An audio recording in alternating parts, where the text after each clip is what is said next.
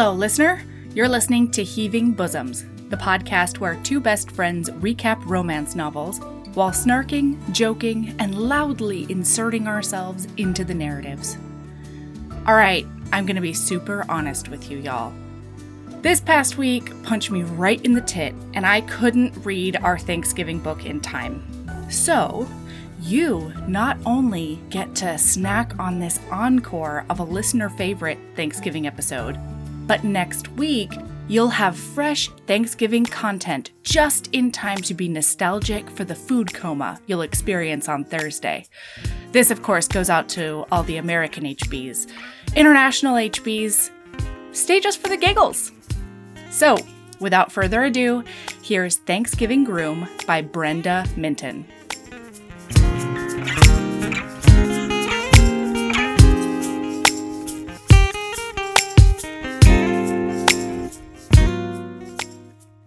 Oh, hello, Erin, and happy Thanksgiving.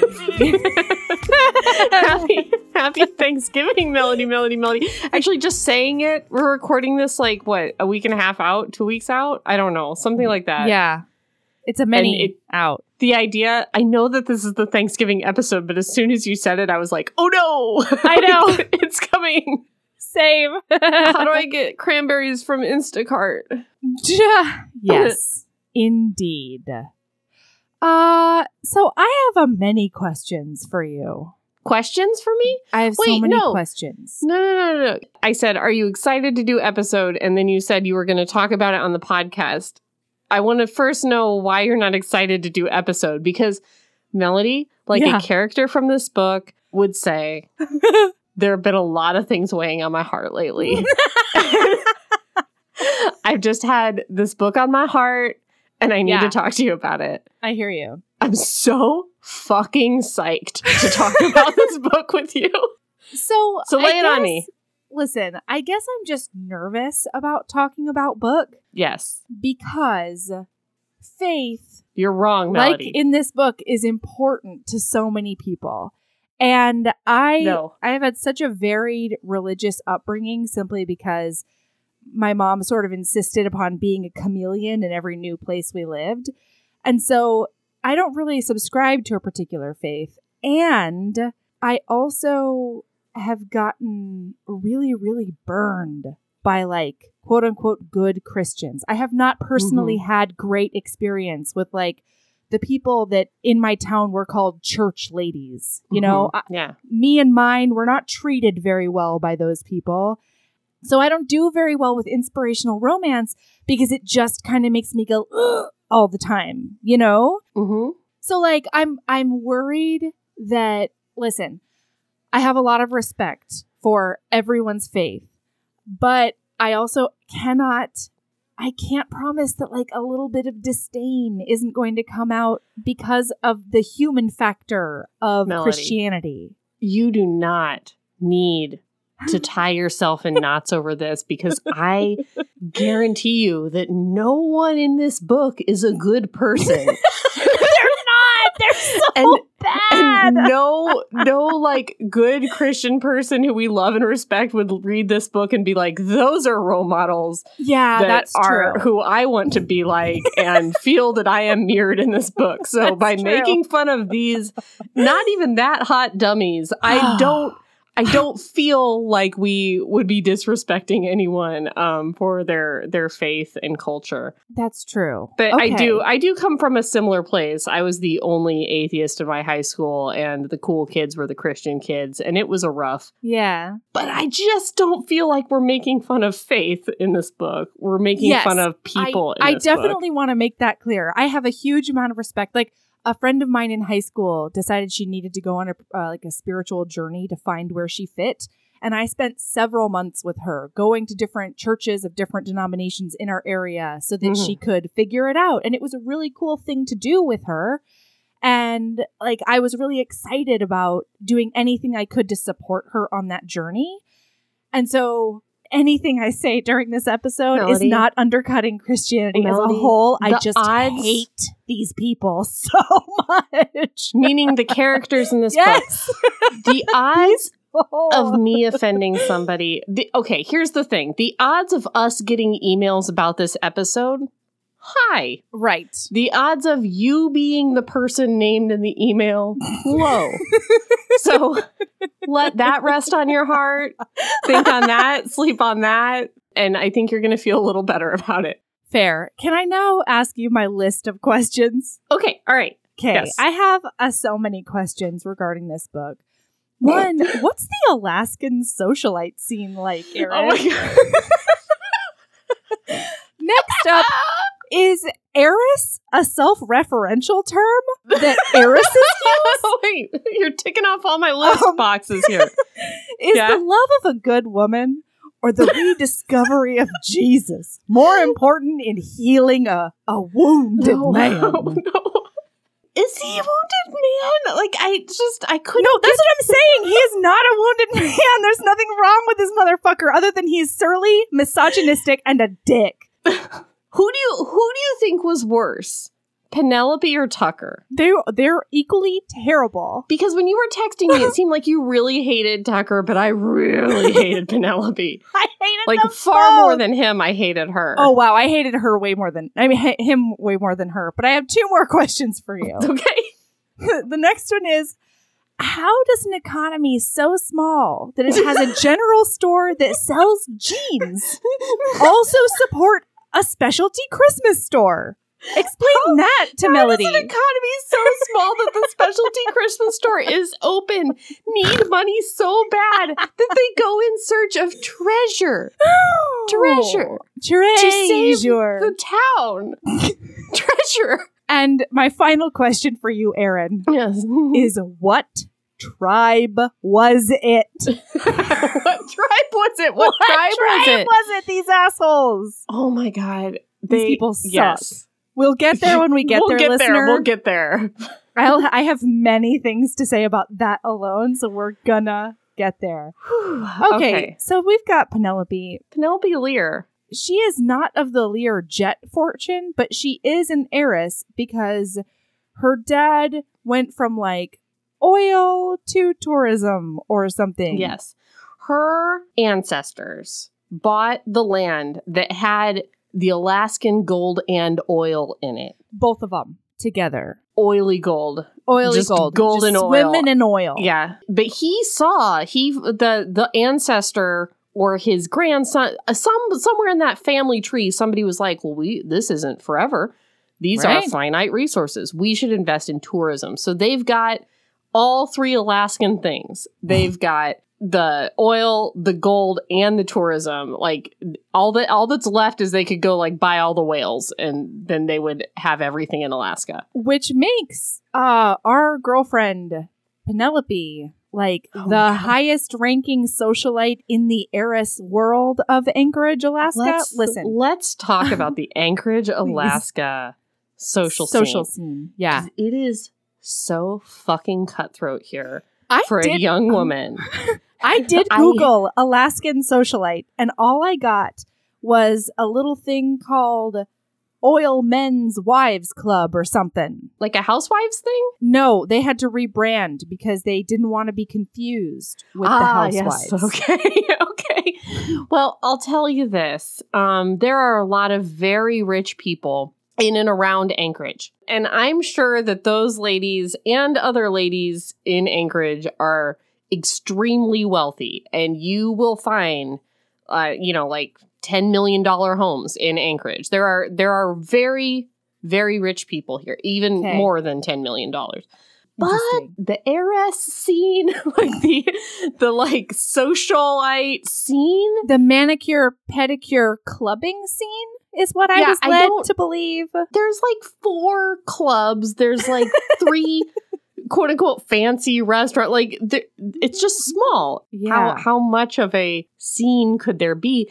And even if there were, there are several times in this book where people see her and immediately they're like, "That's Penelope Lear." And it's Yeah. like, well, no, we wouldn't know. Like maybe her dad, if he's like the president of the oil company and he had like commercials on TV or something, somebody might recognize the dad or like the, Uh huh. you know, But not the daughter. Like what from? Paparazzi? She- like she makes a funny joke, and I'm saying that in air quotes, listener, about how there's an Heiress Quarterly magazine. And like, Yeah. I am shocked this author didn't try that on us because she tried so many other things Oh yeah. did not. No. So there are very rich people here. Um, but there it's There's not, not, like a 400 of Anchorage, Alaska. no. there There's no not. come out fucking balls. Yeah, no. Mm. I mean, I guess we have a beauty pageant. We have like Mr. and Mrs. Fur every year. Fur Trapper, Fur Trapper Queen. Maybe it's that. Oh, it's perfect. I don't know. Anyway, Penelope Lear has crashed her Jeep because Oh she has recently found faith and has decided that she knows exactly where this treasure Okay. of Treasure Creek is. Let's lay out the chronology of what has happened because Okay, you're right. when we meet Penelope, she's trudging through the wilderness in November in Alaska at Right. night. Question mark. Dim, almost night. Here's what has done happen to Penelope, and this is book seven in a in an inspirational romance series. So I'm I'm guessing Penelope has been introduced in other books, and we saw some of this journey. Yeah, I will say from a from like a project slash publishing standpoint, it's kind of a cool concept because it's a it's a series surrounding Treasure Creek or whatever, but each book is written by a different author, and that's Yeah. kind of neat. I, I don't. See I didn't that know much. that they were all written by different authors. That's Yeah. kind of nice. Yeah, yeah, yeah. So, actually, knowing that, I might go ahead and read the Christmas one because I want to know what's in that thing. Not a single way. I want to know what's in it. Single. So, way. okay. Um, I'm sorry. That's called She- "The Lawman's Christmas Wish" by No, never Linda mind. Goodnight. Nope. Immediately deterred. okay, so Penelope Lear was being set up with eligible bachelors by her father because she is an heiress and he wanted her to settle down with a man who's worthy of their family name. name and reputation and money bags and uh, all the things. And Penelope does not want to be a worthless, dead eyed, rich woman with the manicures and pedicures and facials Mhm. who doesn't spend any time with her husband because he's more worried about business than Mhm. her downstairs parts. And no, her heart parts. Downstairs parts are not part of this book. How No, dare you not. talk about Penelope that way? It's No, all heart. not. I don't even It's think all- she knows she wants a man Who knows her for who? I was gonna say who she is, but like the vision of no the person who who, she she wants to be. Yeah. So she saw a magazine that has an article about this town, Treasure Creek, that has all of these eligible bachelors Uh-huh. and this fantastic church and is is a failing town that's looking for treasure. And this is the concept of the whole series is women are flocking to this town with all these handsome men to go for snatch them all up. Yeah. But she wants to go kind of to find love, but mostly to find herself. yes. But mostly to find love. She wants to find herself through the love of a rugged man. Yeah, she wants to find an authentic person A rough around and the then edges. make herself authentic. calluses me- on his hands. Guys, listen. Flannel. Hey, listen, HBs. This is real talk. This is real advice. Yeah, yeah, yeah. Okay? Okay. Whoever you are right now is the person that you're going to be once you move to a new place. I swear to you, from someone who has moved to a lot of new places Yep. and every time thought, this is a new lease on life. I'm I'm gonna talk less. I'm gonna be a mysterious lady. I'm gonna lose all this weight. I'm gonna like all this like crazy. You're gonna Uh-huh. be exactly the person you are now, just in another place. It's true. And if you're looking to be like, I'm going to move to a small town in Alaska and that I'm going to be more of an authentic person. Like no, uh, it's just it's just going to be shittier there. You're going to be It's yourself. It's just going to be a harder existence. That's all. yeah. So anyway, so she goes out there and she is in Treasure Creek for like what, a week? One week. And she finds God in the in Right. one week Right. goes to this church, sees everybody singing, and is just like, oh my gosh, this is incredible. Yeah. I have found faith. Right. Great. Good for her. Yeah. Also Very cool. sees sees the treasure map. Glances at a treasure Glances. map that is being shown to another human Right. on in like a different direction. Takes a picture with her photogenic memory. Ka-chink. and then is like, I'm gonna get that treasure. I got it. she saw a rock that looked like the rock on the treasure map when she was on a guided hike one time. Yeah. So she doesn't tell anybody. She orders herself up a Jeep from a rental car company, Mhm. packs a bag with just a change of clothes in it, and then sets off onto the wilderness roads. Right. She almost hits a deer Mhm. and uh, instead swerves into a ditch. Wait, did it say she almost hit a deer? Yeah, I think so. We don't have deers. What? There's we don't have deers. Okay. If we have deers, there's not a lot of them. I've almost hit Wow. like five mooses, but not not any deers. Yeah.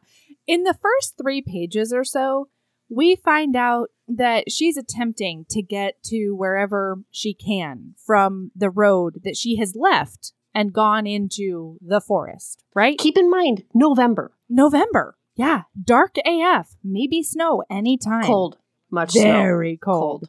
I tried to shovel my driveway yesterday, and I gave up. I was like, "You have to do it, David. I'm too sleepy. I can't do it." nice. That's how much snow we already have. Oh my God. Kill me. It says, at least she thought she was looking west. She had a compass in her bag, but she didn't know how to use a compass. My God.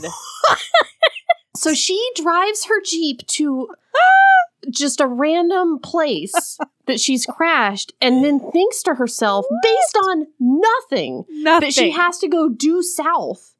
And then just starts walking in a direction that she has no idea if it's south because also in Alaska you can't depend on a sun because it just goes in a fucking circle.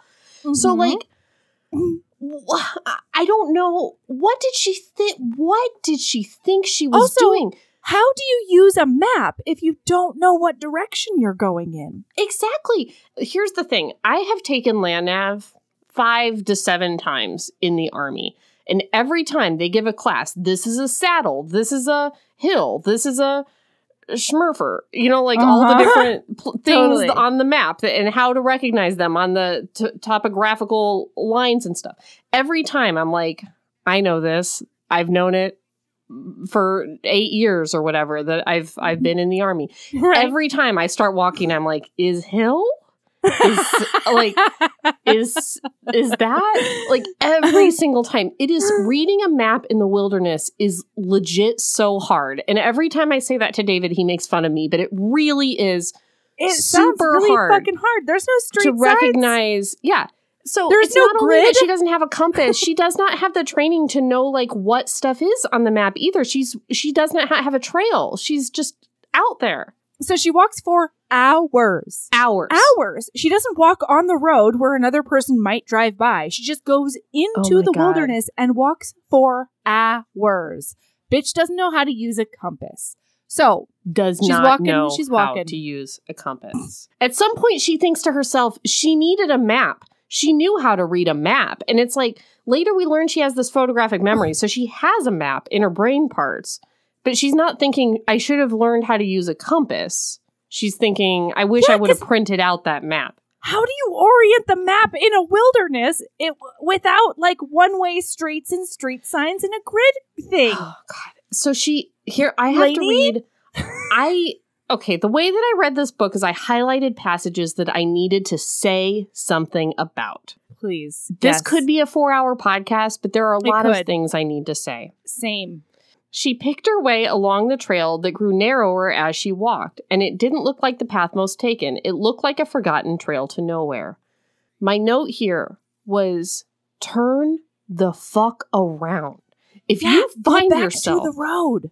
In the wilderness and you're like, I've been going straight for so long from the road and I'm so lost. What do I do? I'm never going to find the treasure and it's November in fucking Alaska and it's dark. Yeah. Turn the, around and just go the way that you came and eventually you'll hit the road. Like, even if you're kind of like nah, at an angle, you're going to hit that road. At some Why point. does she keep walking away from the road? What does she think she's going to hit? The ocean?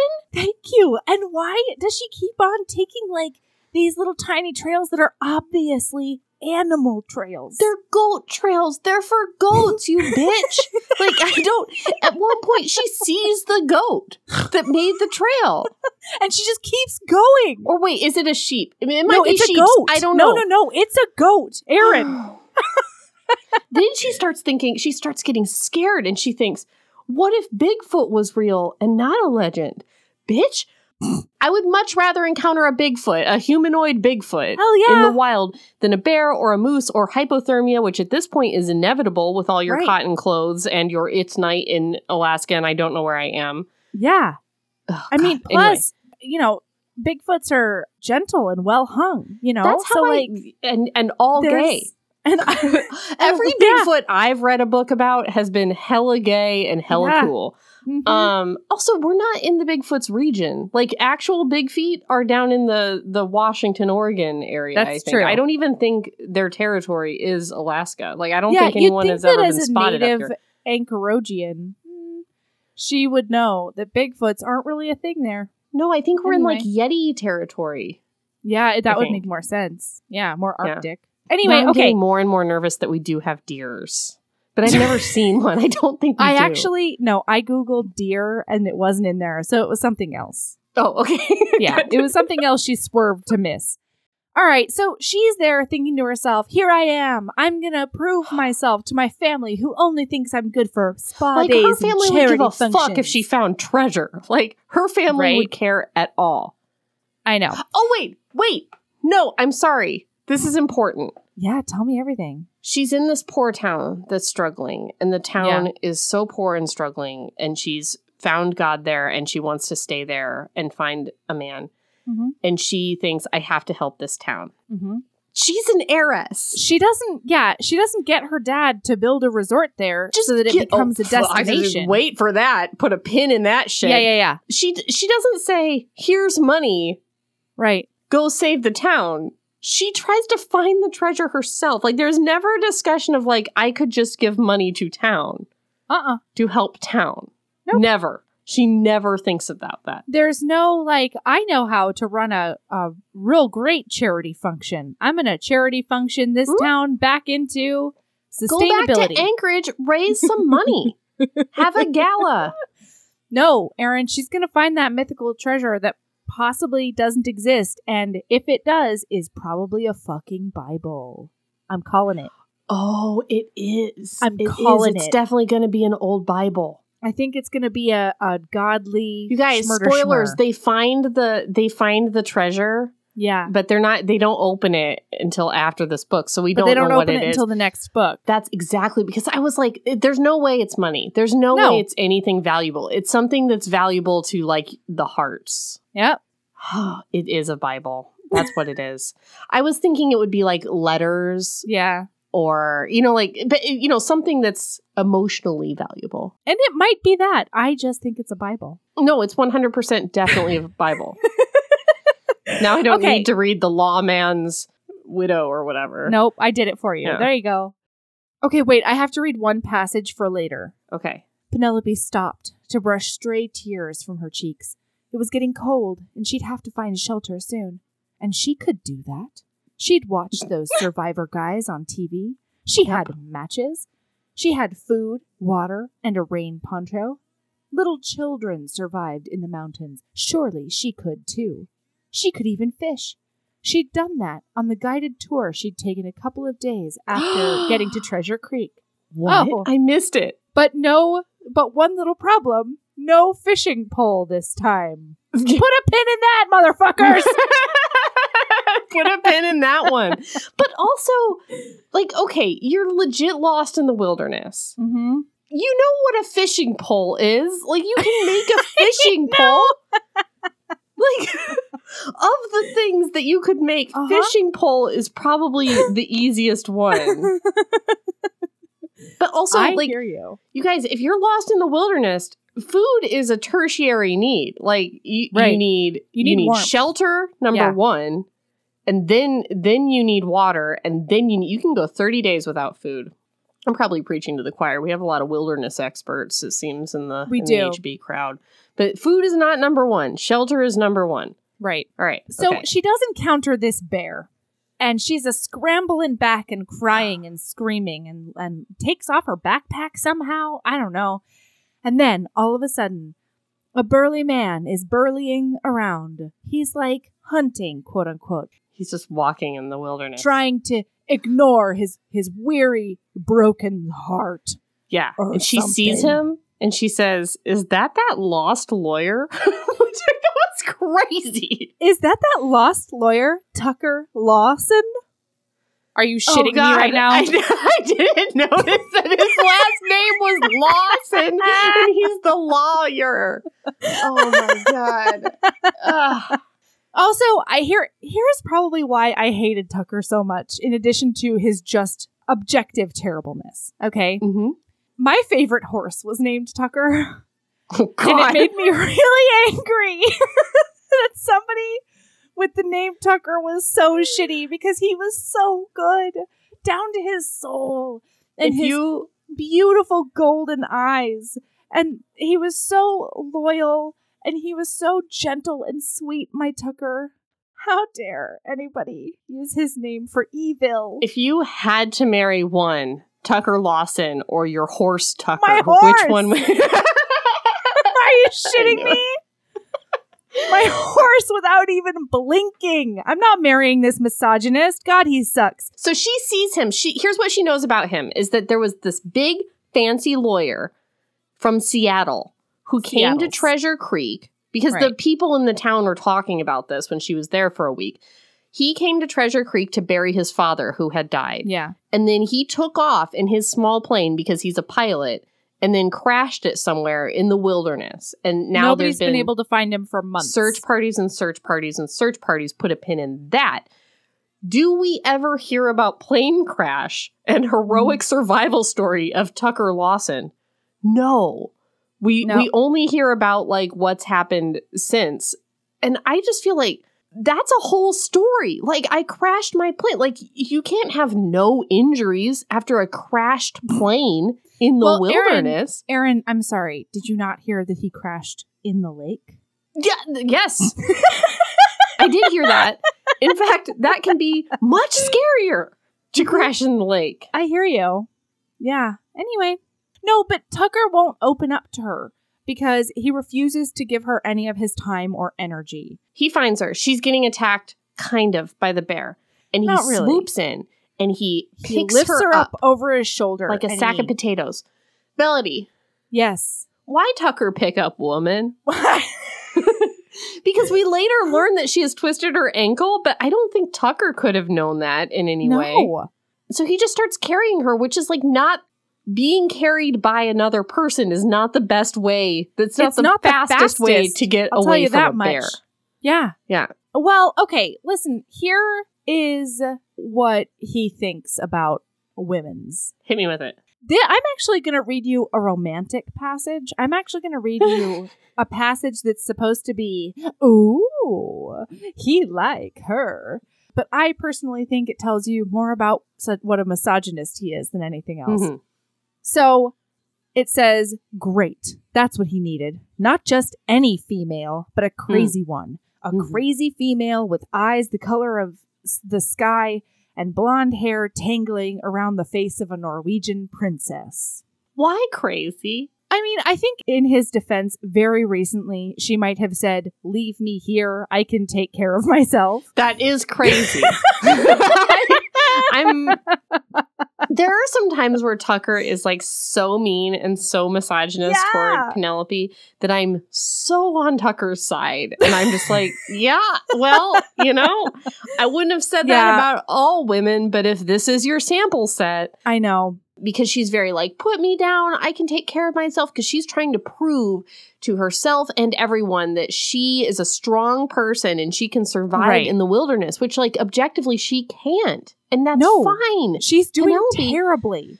You guys, survival in wilderness is not a very good barometer for, like, if you're a good, strong person No. and more than an heiress. Like, Right. more than an heiress and survival in the wilderness Venn diagram has a very slight overlap. There's a lot of other stuff out there that you can do.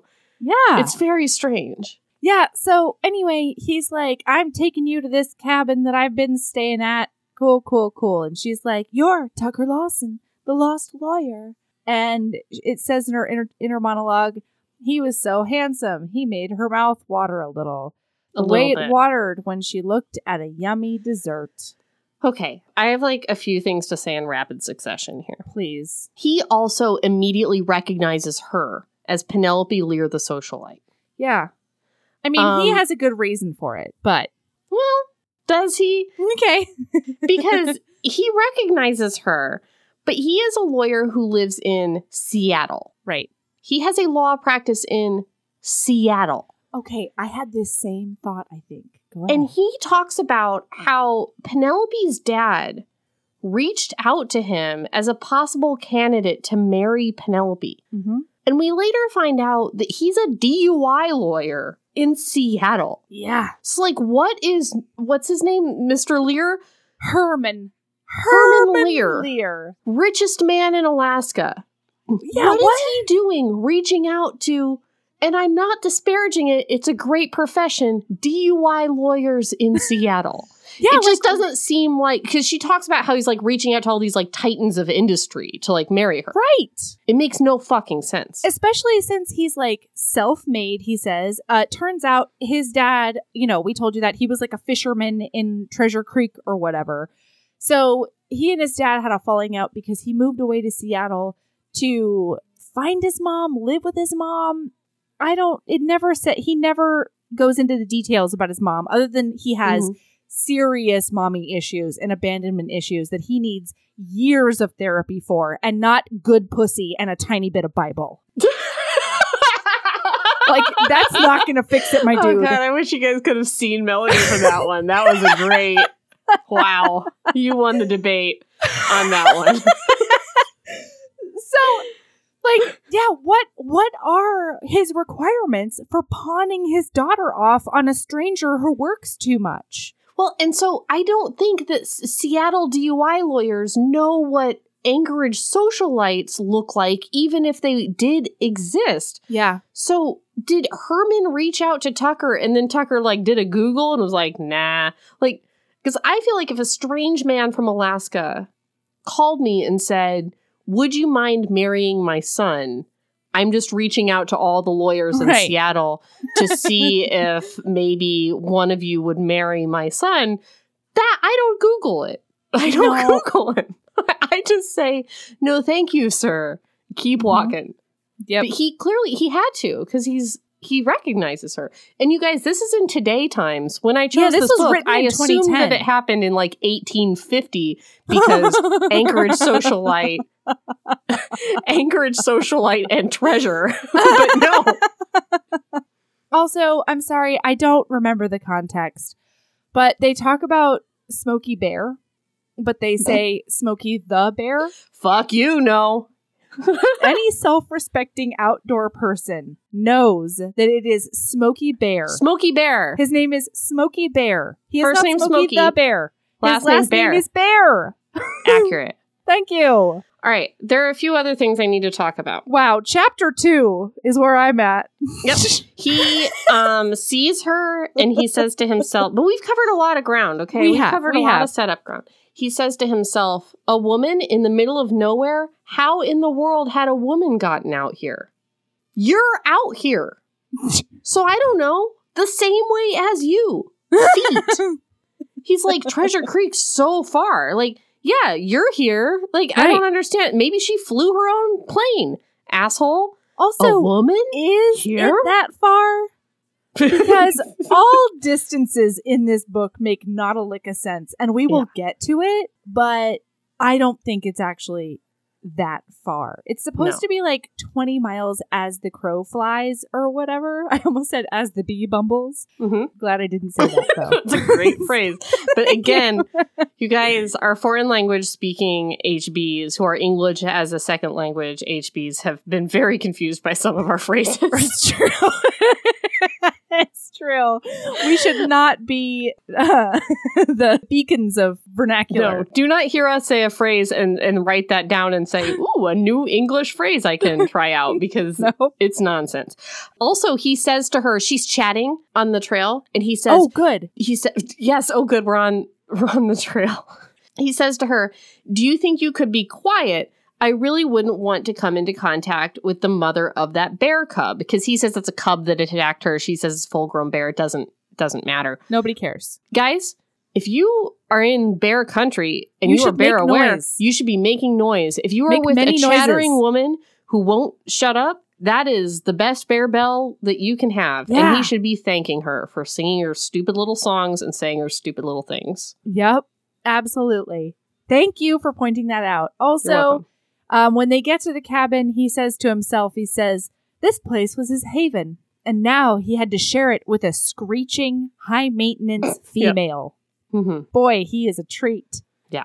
Ah, She tells him on the trail that his best friends, Gage and Jake. Jake, Yes. that sounds right, It are does, looking uh-huh. for him. And he's he's still like for days is like I'm not ready to return because of his emotional problems. But I just want you to understand, listener, I I guess I'm going to do this now. okay. These are not good people. No. Tucker is a, is a selfish, bad person. Yes. And the reason I know that is that if you are lost in the wilderness for an amount of time, whether that amount of time is five minutes or five years, Uh-huh. the only thing that you're thinking about is how worried everybody is about you. yeah. Because if you if you're lost and you can't contact home and you know that you're okay, Yeah. and you have parents or you have friends or you have you know whatever who's searching for you that's Yep. all you're thinking about is how much pain you're causing the people who you love and the fact that he hasn't even thought about that he says he, like left a, fucking note eyelash. he says he left a note somewhere or something it's like Mhm. no no if you leave a note that you're gonna go fly your plane and then you're gone for three months bro like you're causing you're a lot of pain a lot Mhm. and he does not give a fuck, and neither does she. No, she ke- he keeps on being like, "Ugh, I can't believe this Mhm. stupid woman is forcing me to go back to the real Mhm. world."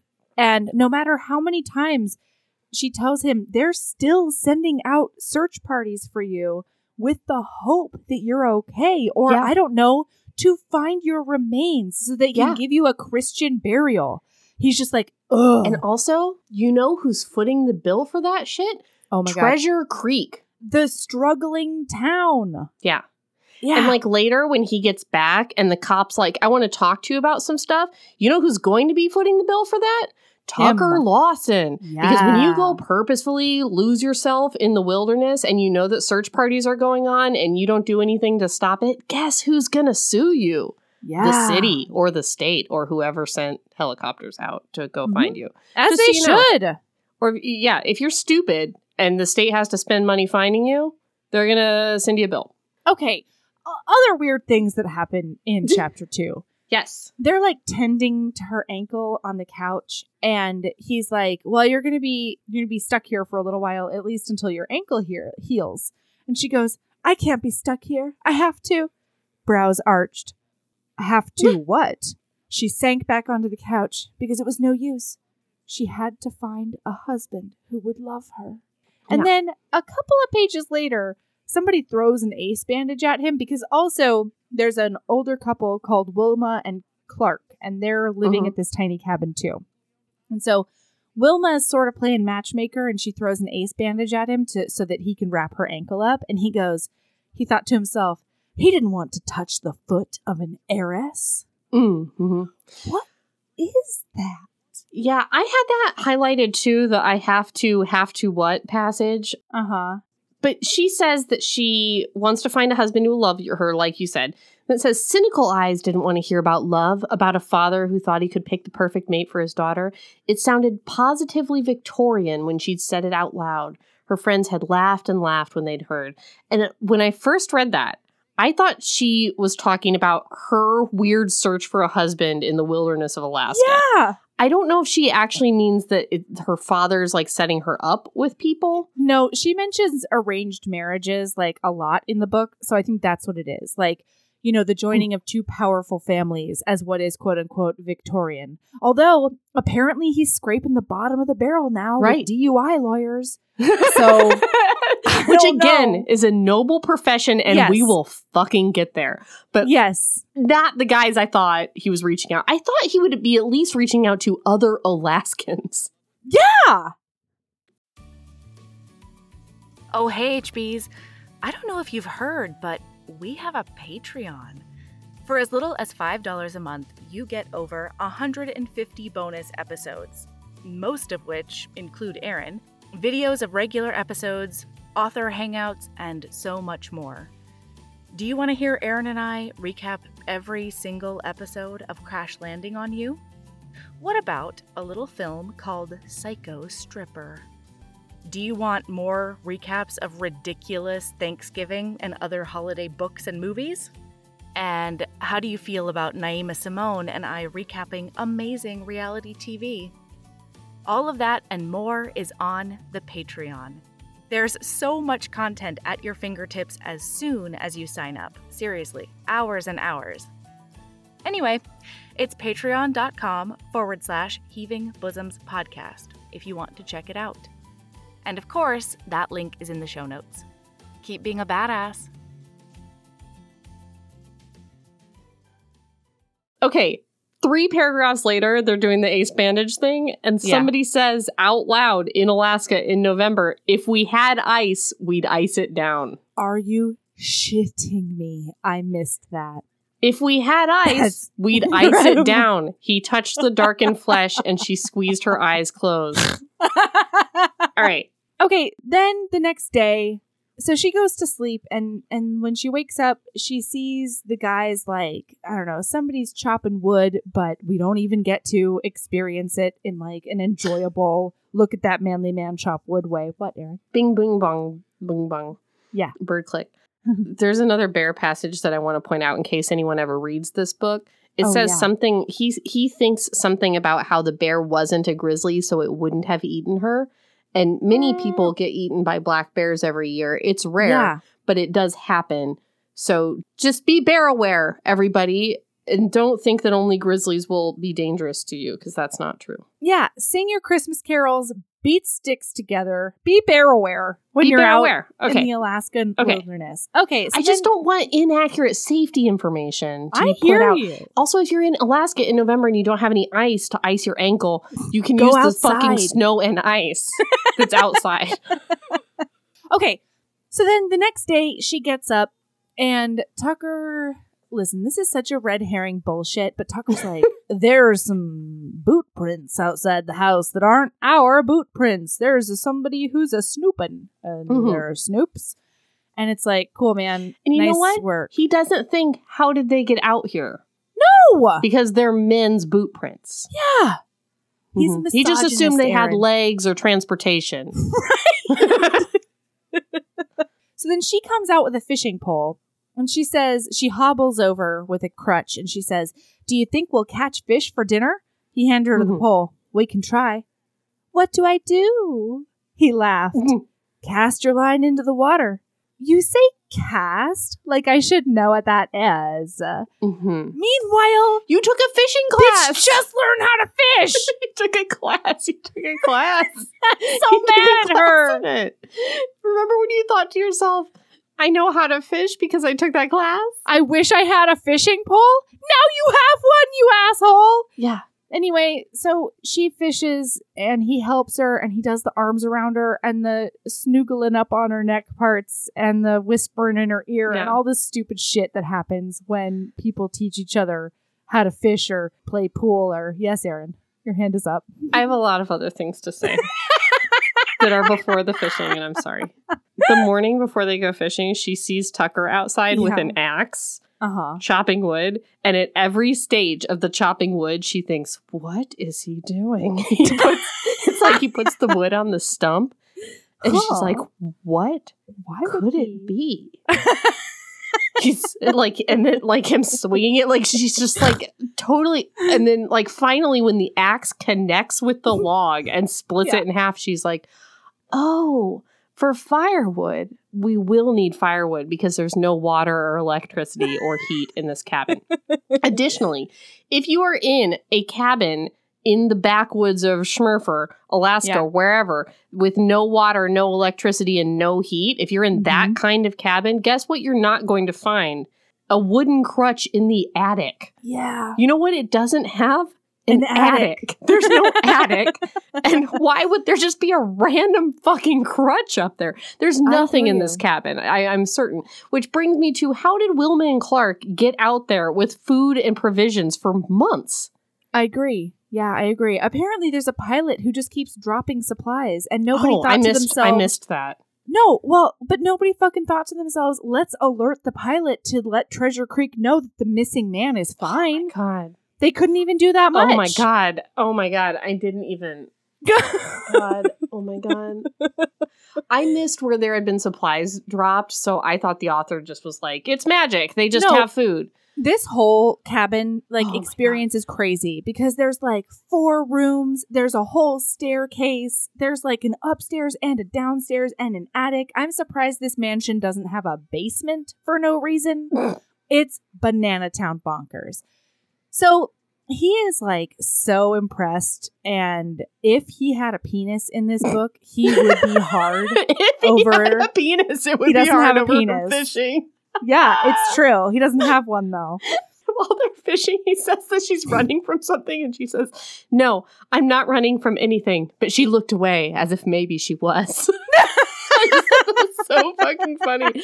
Oh, the head hopping in this book is paragraph by paragraph, and they do not. There's no like break at all. No. There's just no alerting the reader. Yeah, there's no All alerting the reader that now we're with her or with him. It's paragraph by paragraph. Mm-hmm. It's it's rough knowing who you're who you're with. Yeah, it was very jarring at first. I got used to it, but yeah, yikes, it was rough.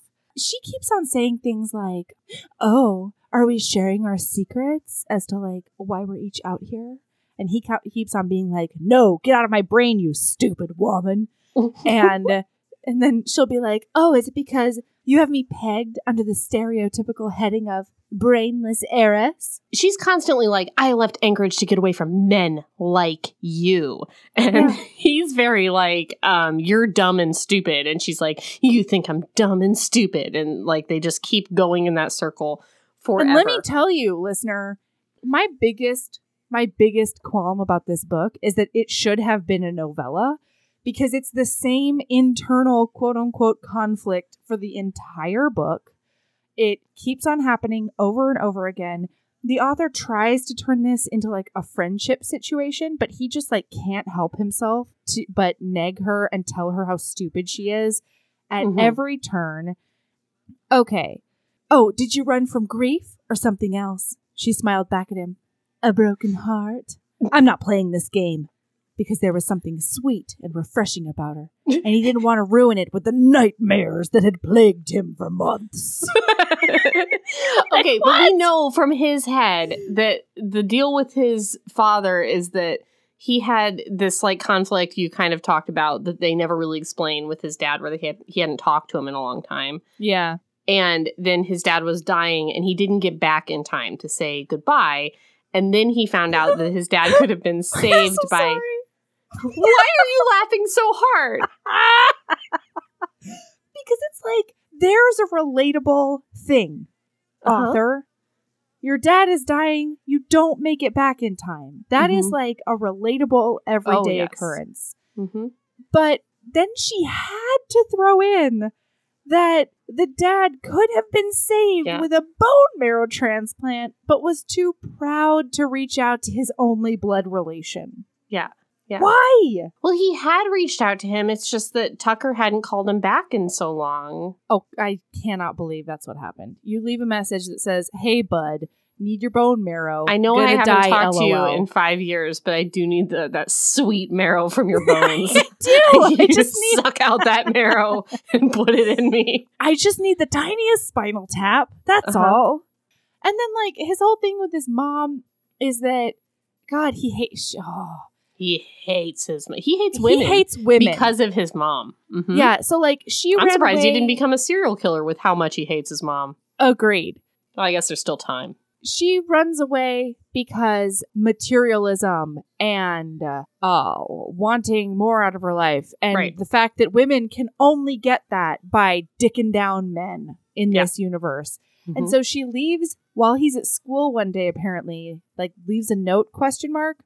Later on, he totally shames his mom in his brain by being like, "Yeah, she had gotten the country club and the lifestyle." Took three husbands to do it, but forever Mhm. was never in her vocabulary. right, yeah. And I'm like, Uh-huh. yeah, because marriages fall apart because of one party all the time. You dickhead. hmm Um, Yeah, I think he he was just. I think this whole book he's trying to avoid Penelope because she's like his mother in his eyes, and she's trying to avoid him because he's like her father in her eyes, and that's the whole conflict. Right, right, totally. Okay, I need you to explain this passage to me real quick. Can't wait. It says, if an heiress wasn't bad enough, make her an heiress wanting to be normal, the type who kicked off the glass slipper and refused to kiss the handsome prince. The handsome prince thought made him a little uncomfortable because just thinking about her as Cinderella made him envision himself as the prince she might kiss. Hmm. So, like, in this universe, Cinderella was an heiress?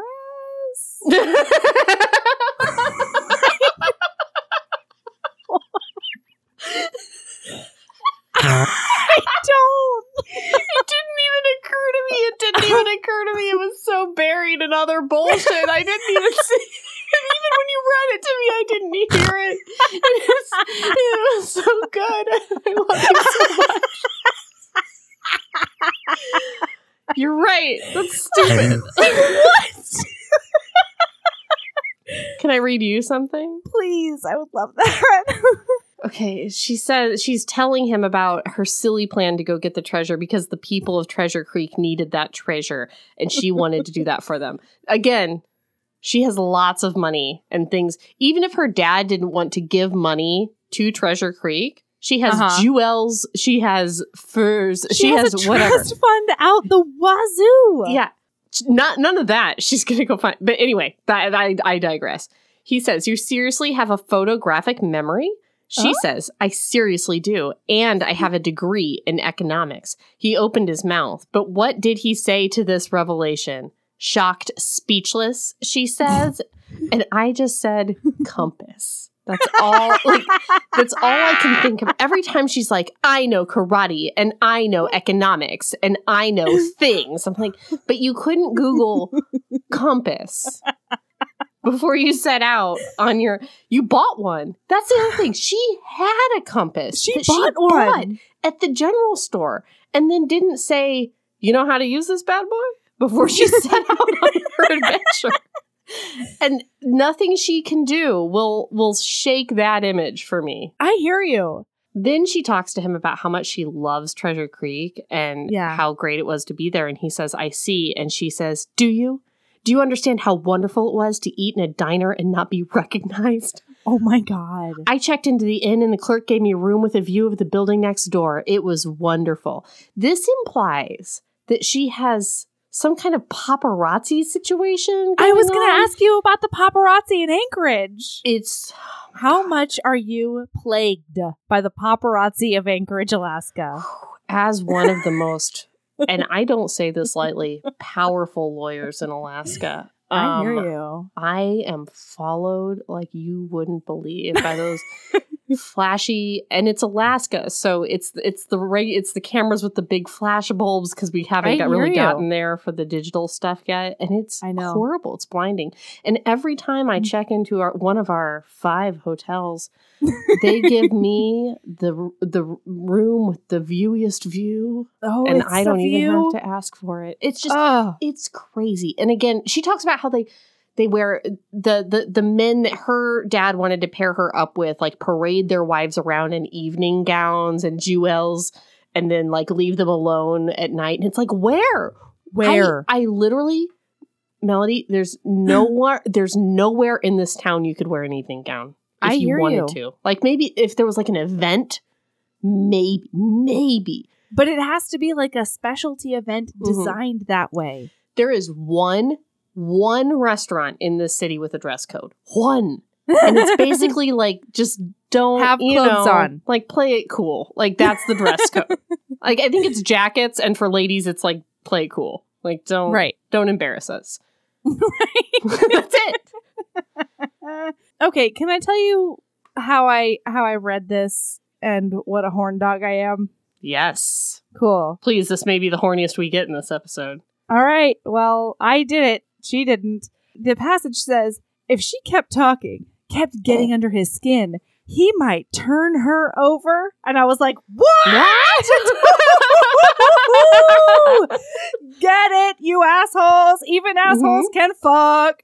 Um, but anyway, it says turn her over to whoever was after her. There was a part where he lamented that she had him pegged. And I had a similar. Oh, we're, I want to talk about a feminism. I love it when you talk about feminism, me Um, well, I mean, like let's I let's cool it a little bit. Like, don't, don't like let's let's level out the expectations here. But she several times in this book looks at Tucker and says, "God, he is all male or Oh. all man," and it upset me every time. Like, I just can we stop? Can we stop in books being like he was all man, as if you can't be a man without Yeah. being like? I, I- it just grossed me out every single time. Same. He was so male. It's like, what does it mean? Like, what do you even mean when you say that? Uh huh. I hear you. I hear Okay. you. That was Maybe that that's not a feminism super- soapbox. It Maybe that's a gender soapbox. I don't know what it is. That's still feminism. yeah. It is. And just like I've read in multiple passages, and we're not even through chapter four, she's always like a crazy female, a mm-hmm. loud female. a, oh, in this one I'm looking at right now, a stubborn female. And it's just like, why? It's so mm-hmm. heteronormative and gender essentialist and gross throughout mm-hmm. this whole thing. And I really disliked it. So to recap, all that's happened is she got to the cabin, they slept, and then she went fishing in the morning, mm. and the old couple was nice to her. So we Yep. don't know why they're out there. We don't really know like their backstory or anything. Tucker gives us a, a gives us a thought. We have to do mm. just a little bit of plot mill, just a I'm so sorry. I know. I came across I- a note. I started to hear us, and I'm like, we just got to move it like a little bit to the right. Okay. He has a thought where he says that he should have done what he needed to do for his dad, and also for a young girl whose life was taken too soon. He I should have knew done more immediately what happened. I knew it. because I told you months ago. Oh, I don't I told that. you. yes, you do. In some dark recess of your brain, you do. Uh, for a young girl whose life was taken too soon, he should have done more to protect her and not done more for himself. And so, like, he keeps leaving these like a young girl died because of him. There's Uh-huh. a there's a girl that's It's so cold in the ground, taken too early, too young, and you're starting to think Tucker murderer, but of course no. not. But just so you know, that seed is being planted. He also keeps thinking Penelope and trouble go hand in hand. Boy, does trouble follow her with nothing to base that No. on whatsoever, Nope. except for the footprints he found. Oh, also, she sits down with Wilma, and Wilma's like, "Hey, how about we peel potatoes?" And it says, "Of course I can help." She had never peeled pit- she had never Peeled peeled a potatoes. potato in her life, but she could do it. He's always talking about her like determination and like the way that, and and it's literally just like, I, Penelope Lear, am going to figure out how to Mhm. peel a potato. yeah, I will not stop until potato is peeled. yeah it, you don't, guys. You don't just have to think to yourself what a strong and smart and good person you are. You also have to execute. Um, and the way you execute is not just to like think really hard that you can. You have to learn how to peel potato, which takes a really long time. oh my god. This brings me to a situation. I don't know if Wilma and Clark start talking about their situation or it's yeah, um, yeah, it happens right around Tucker that starts talking about his situation. But there's a lot of people in this book saying, a horrible, tragic event happened to me, and a lot of people saying back, it's God's plan, get over it. Yeah. hmm Don't, guys, don't say that shit to people. Yeah. Can we stop? It deeply That- offended me every time. Like they were talking about their their dead son, I think. Oh no, it's in this part it's Tucker talking about his dead dad. Oh, right. And Clark or Wilma says to him, I guess you wouldn't believe me if I said that someday you'll look back and see what God was doing with all of this mess.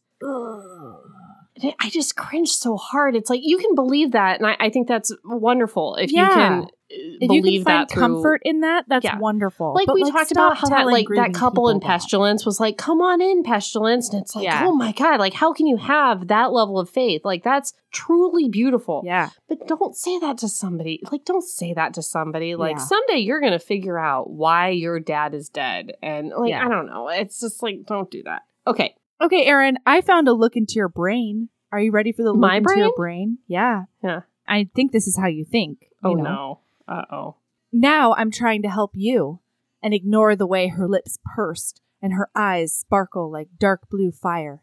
Redirect, Your Honor. If he'd been in court, he would have redirected his thoughts, her words, her look. Wait, what what page is that on? wait he thinks to himself the words redirect your honor Redirect, Your Honor. It's italicized. wait wait He doesn't like the track his thoughts are going down, and so to, to get himself back on track, he's like, redirect, Your Honor. Wait, okay, I don't. I can't think of a scenario right now where you would say to a judge, "Redirect, Your Honor." I can see where a judge would say to you, "Redirect," because it's like you've got you got direct where you ask your witness questions, and then somebody else comes and they mm-hmm. cross-examine your witness, and then you can go back and clean that mess up, Right, right, and right. that's called redirect. And so the Uh-huh. judge will turn to you and say, "Do you want to redirect?" And then you say. Uh-huh. Yeah, I'll redirect. but you never ask the judge. Maybe you would ask. But the, I don't know. But and also, it's not like you're changing. You're just like moving your thoughts over to the right a little bit. Like that's not what redirect is. redirect, Your Honor. Maybe he's asking the judge if he if he's allowed to redirect now. That's that's pretty. You don't want to do that. You want to wait for the judge. But there wasn't a question mark. But it's also not like changing your thoughts. that's what it means. wow, I'm glad I herbs that. Okay, so after they have dinner, he goes out on the porch to think, Oh my God. and she comes Oh. out on the porch after him. What a thirsty bitch. She's Stay so thirsty. Inside. okay, I'll give her the first time. yeah, yeah, yeah, yeah. Totally. Yeah. Okay. so I she goes out and she she does she does something I'm gonna call the Thanksgiving groom challenge. She looks up to the sky and she says, The stars don't shine like this in the city. she basically looks she's like, Wow, I've never seen stars before. And then they talk about what stars look like for a little bit. Uh huh. And guys, again, Anchorage not that big. Like they do, we there's stars. Are they shiny out there? stars? and pretty much everyone who lives here goes out there a lot, where the stars are even more shinier. so they talk about the stars for a while. They talk about how how they're gonna get her back to Anchorage. And he's like, we're going to walk. He says they're gonna walk, and she says, "Well." Why don't we just find the Jeep? And he goes, Which is where? And she's like, I don't know. so she rented it again. This is a good woman Yeah. who is full of faith and Thanksgiving love. Okay. Mhm. Rented. And she's also very competent, you guys. so, mm, how dare you think she's not? Very she competent. rented a Jeep, drove it to nowhere, got Uh-huh. out, then walked to further nowhere, and Uh-huh. has no intention of returning that Jeep to anyone. None. Or even if she bought the Jeep, maybe she didn't rent it. Maybe No, she no, no. bought She rented it. No, Oh she rented it. God. That Jeep belongs That's to someone thing. else. It's like she's so full of faith and prayer and stuff, but her actions are like you rented this from someone. uh huh. And in a small Alaskan town like that, there can't be a lot of rentals. Like that's the Jeep probably that they rent. Mm-hmm. And ju- you just have no, it has not crossed your mind to return it. Mind boggling. again to the failing town that you're trying to save. That's that business. They're done now. They can't Yep. replace Jeep. Well, don't worry. They head off in a Range Rover later. hmm She says during this conversation that she's not in a hurry to get back because she could live off the land if she needed to. Oh my god. So I um disagree. guys, I disagree. Don't come to Alaska and try to live, live off the land. There's a book Yeah. about it. It doesn't work out. Like you can't just walk into Alaska and live off the land. It doesn't. Wasn't that a Leo that way. DiCaprio movie? No, that was a Emile Hirsch movie. oh. It's not a hero's tale, guys. Don't do that. Mm-hmm. It's stupid. It's a bad idea. Okay. So anyway, she's like, "You don't want me out here, do you?" And he's like, "No, I was really loving my alone time." Unequivocally, I want to be alone. And then he goes and moseys out in the woods after she goes inside, and he sees her come back out onto the porch to look Mhm, for him. Mhm. Anyway, I think then he comes inside to have his dinner finally. Well, he tries to pray for the first time in years. Oh, congrats. Then he comes Yeah. back in. okay, All right. so in three days they leave. Penelope is the kind of person Wilma tells her about her son dying, and Penelope is like, honestly, wishes more shit had happened to her in her life. She's one of those people. When somebody tells her Oh. about the horrible things that happened to them, Penelope's like, wow.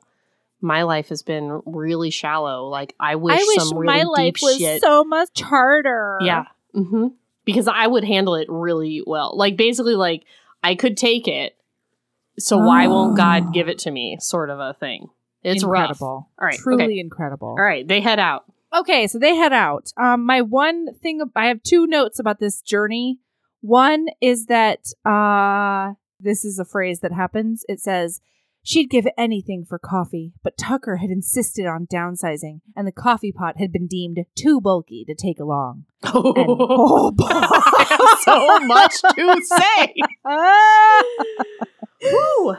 I will Hmm. carry it myself. You will take that coffee pot out of my dead, frozen fingers Listen, guys. before you part it from me. if this had been an 1850s or a even 1970s book, I would have Mhm. said, okay, but there is so much coffee pots for backpacking that it is No. so easy. And even if there isn't coffee pots for backpacking, there is lots of instant coffee, Uh-huh. which they do end up having because Wilma brought some. and Tucker is salty about. Yeah, Tucker's like, uh, doing a workaround on me, Wilma? there Uh." are so many camp stoves and teeny tiny little coffee little thingies that are very light to bring that is fine. But like, you know, they've got this m- mystical cabin where like where are they uh, disposing of trash? Where are they getting why is there a coffee pot there? Did they leave it there for the next people? Like what what is cabin? Like what is Right. at cabin? And then the things that they did bring blew my mind. A quilt? Yeah. You brought a quilt? Uh-huh. That's like the heaviest, worst thing you could bring with you hmm on this backpacking trek to the. It, it, it was just crazy the things that they left behind and the things that they brought, and the end. Yeah, she's also making up stupid lyrics to Christmas songs. And the only reason, hashtag justice for Tucker. like, yeah, hashtag justice for Tucker on this one, because he's like, oh, you know, she keeps on singing these stupid Christmas songs. And he tries to say to himself, like, I'm such a spoil sport because she's just trying to keep things cheery. And I'm Mhm. like, just because you're si- you're singing "I am miserable, my toes are frozen" to the tune of Jingle Bells does not make you "Oh, cheery. The weather outside was weather. Yeah. Like she's changing all the dumb lyrics to dumber lyrics. and they're like miserable lyrics. It's like Penelope, the competent heiress, had a very ice cold nose. And if you ever asked her, she would say, Yes, this blows. She wanted to fall down, curl up in a ball and die. But this dickhead Tucker would much rather see her cry. Punch you in your dumb face. Serious. I, yeah. oof. Yeah. Listen, on this on this night, uh they have a very confusing kiss. that's all, that's really all I have to say about it. She comes out to be like, "You still think I'm stupid and worthless. And he's like, You're not wrong. Well, because she has this like weird crying breakdown that day. oh, that's where right. she just kind right. of like out of nowhere starts crying. Well, first she thinks that she has hypothermia because she's confused because she likes him. She likes him and she's like, oh no, I have hypothermia and this is the symptom confusion, Right. which is a household joke in my house where when one of us is dumb, we ask the other one if they have hypothermia, altitude sickness, uh, COVID, anything where confusion is a symptom Uh-huh. um, because it's you know concussion all, all these things will say oh no man you have a concussion and we'll be like wait why? No. And it's like because you're exhibiting confusion which is a primary symptom. Because that's stupid. Because if you only have confusion it does not mean that you have hypothermia. Right. anyway so she's like i have hypothermia and then she just like starts crying like out of nowhere i think because Mhm. she likes him and she's confused by it Well, also, she has walked like seven miles Yeah, in yeah, the yeah, frozen but, I mean, November think the Alaskan trigger- or whatever. is that she finds him handsome and then that makes her think about her shitty love life and like wh- how she's so dumb about it and stuff and then Yeah. he like puts his arm around her and he's like hey you're strong we're gonna you know get out of this and blah blah blah Mhm. and then she gets mad that he comforted her or whatever so this is kind of a reaction to that i guess it doesn't make it make more sense but i think that's what the author wanted us to the that's the line we're supposed to be following Fair enough. Can I tell you the line where I immediately noped out? sure As she stared up, half wildcat and half lost kitten, he leaned and touched his lips to hers. Mhm. Yeah All right. that metaphor comes back too. Like you Yep. hope that it dies, and it Nope. just does Mm-mm. not Oh. Then he says, This was more tender than his first kiss with Cindy Douglas on the playground after school. And I said to myself, Ew, I would hope so. Yeah, I would hope that any kiss that's not your first kiss would be more tender. Yeah. And then it says, What he didn't need was a high maintenance female in his life. And then she says, She pushes him away and she says, Don't. She took a few more steps back. This is just confusion from hypothermia. Mhm. and he's But like, I- Okay. Whatever, weirdo. Like, here's the thing hashtag a little bit of justice for Tucker because she's saying things like, You insist on putting me in some little box because you've labeled me heiress and you think you know me, know how I should behave or what my life is like. And he says, I see. And she says, You think I Mhm. need a big, strong man to take care of me? And he says, Uh huh. No, he says nothing, actually. And she he goes, doesn't say a I'm word. sick of people like you. And he says, Okay. mm-hmm. And then he's like, Penelope, I stopped talking a really long time ago. Like, you've just been arguing to no one. Yeah. And then that's when he kisses her. And then she's like, It's just hypothermia. We have hypothermia. Like, she's, cr- she is crazy. Like, and I know, I know that the ways that he says crazy female is not the best way They're that we would like it. Yeah. yeah. We, I'm not saying we he's know- wrong. we know that Tucker does mean all women Mm-hmm. but specifically applied to Penelope, he is right. Like, Mm-hmm. because all he's ever said to her is, You're doing a great job when she does wilderness stuff. Yeah, it's really true. The next day, they're walking along and they take a little break seas because Clark and Wilma are old. and Pen- Penelope says, What? That's what happened. It's, it's, it's funny. And Penelope says, "Mm, Clark, I'm new at this faith business, but something has really been on my mind. Mhm, What's mhm. that, Penny? And she basically is like, We haven't prayed this whole time. Mhm. And so then they do a, a group prayer, but I'm just Mhm. like, has anybody in their life ever said, I'm new at this faith business, but something has been on my mind? Right. And during this prayer, he takes her hand and she thinks, My chipped fingernail polish is the only remnant of my old life. And it's been three days. Three days. I think both of us have been in the bush longer than three days. Yeah. And I've never looked at my hands and thought, the last remnants of my old life is chipped fingernail polish. Like, it's just Mhm. crazy. And then they get within sight of this village, which Oh is where they're going. They Mhm. never say it's a native village. They just say village, Yeah. which could be any kind of village. We have Russian Yeah. villages, we have just regular villages, we have native villages, we have all different ki- types of villages in Alaska. It's just a size of municipality. Well, and you and by regular you mean like heterogeneous. no, I just mean anything. Like like town, like city, like village is a Right. size Oh. of municipality. Like it can be anything.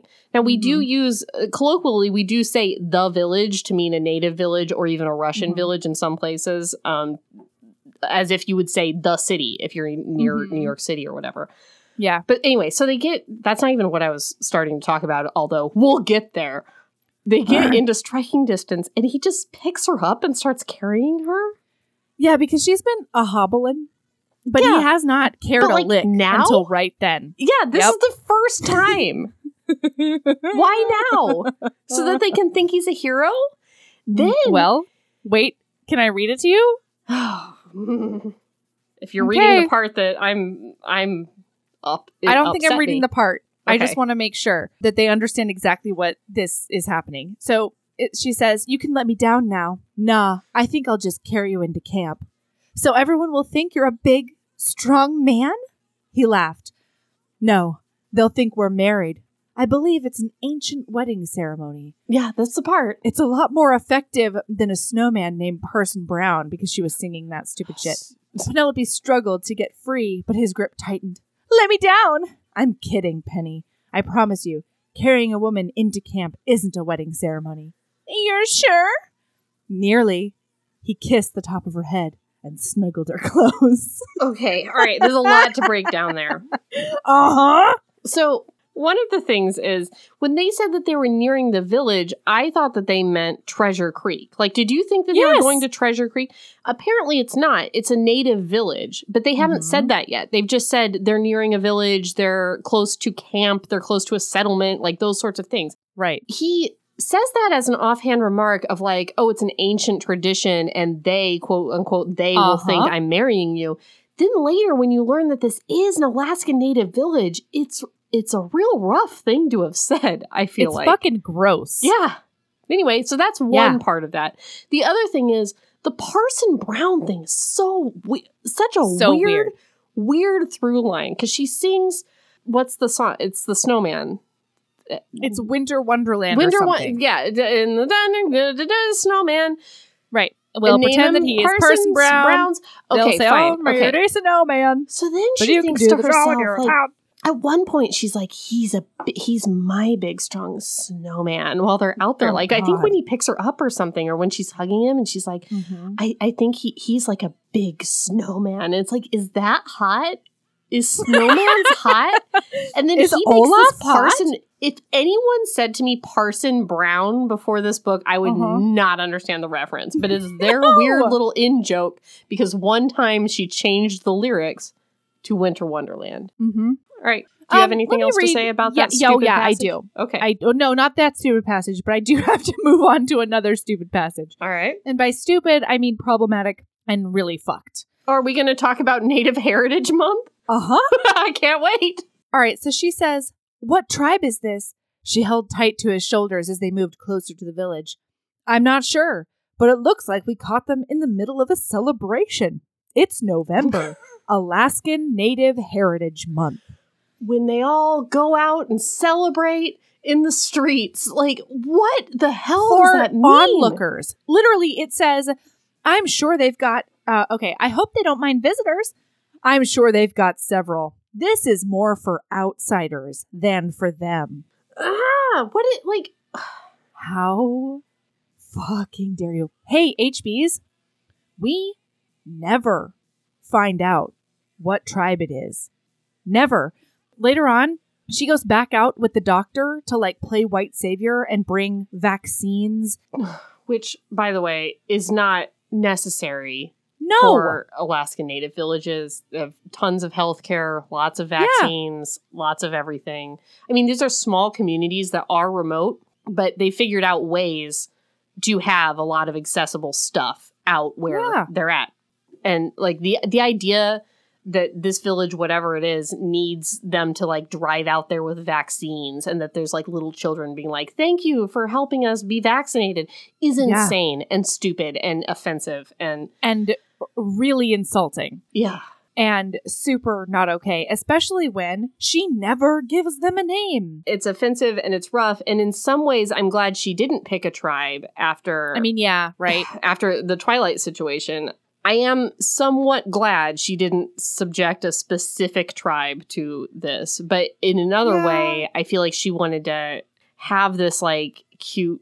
I don't know. Uh, It's like she wanted to have it, but she didn't want to do any research, and she didn't want to actually pin it to a location or pin it to a people, or you know, like she didn't want to actually do do the work there, but she wanted to have this like cute little Accurately tribal thing. represent a population. Yeah, that's what I'm saying. Like she didn't want to uh, Like- write anything that was actually representative of anyone, but she did want to have like a little native times for no, these two. instead, she wanted to create a scenario in which we could be like, hmm, look at those wonderful, generous white people and the Yep. way that they help the native peoples. Honestly, I'm going to be totally frank with you. I think it's because it's a Thanksgiving book. Gross. I don't know that to be true. Like that's not said in like that that isn't like and also it was Thanksgiving is not said, but it just it really felt that way. well, she says that they bring out toys and vaccines and uh, food boxes, like for Thanksgiving. Yeah.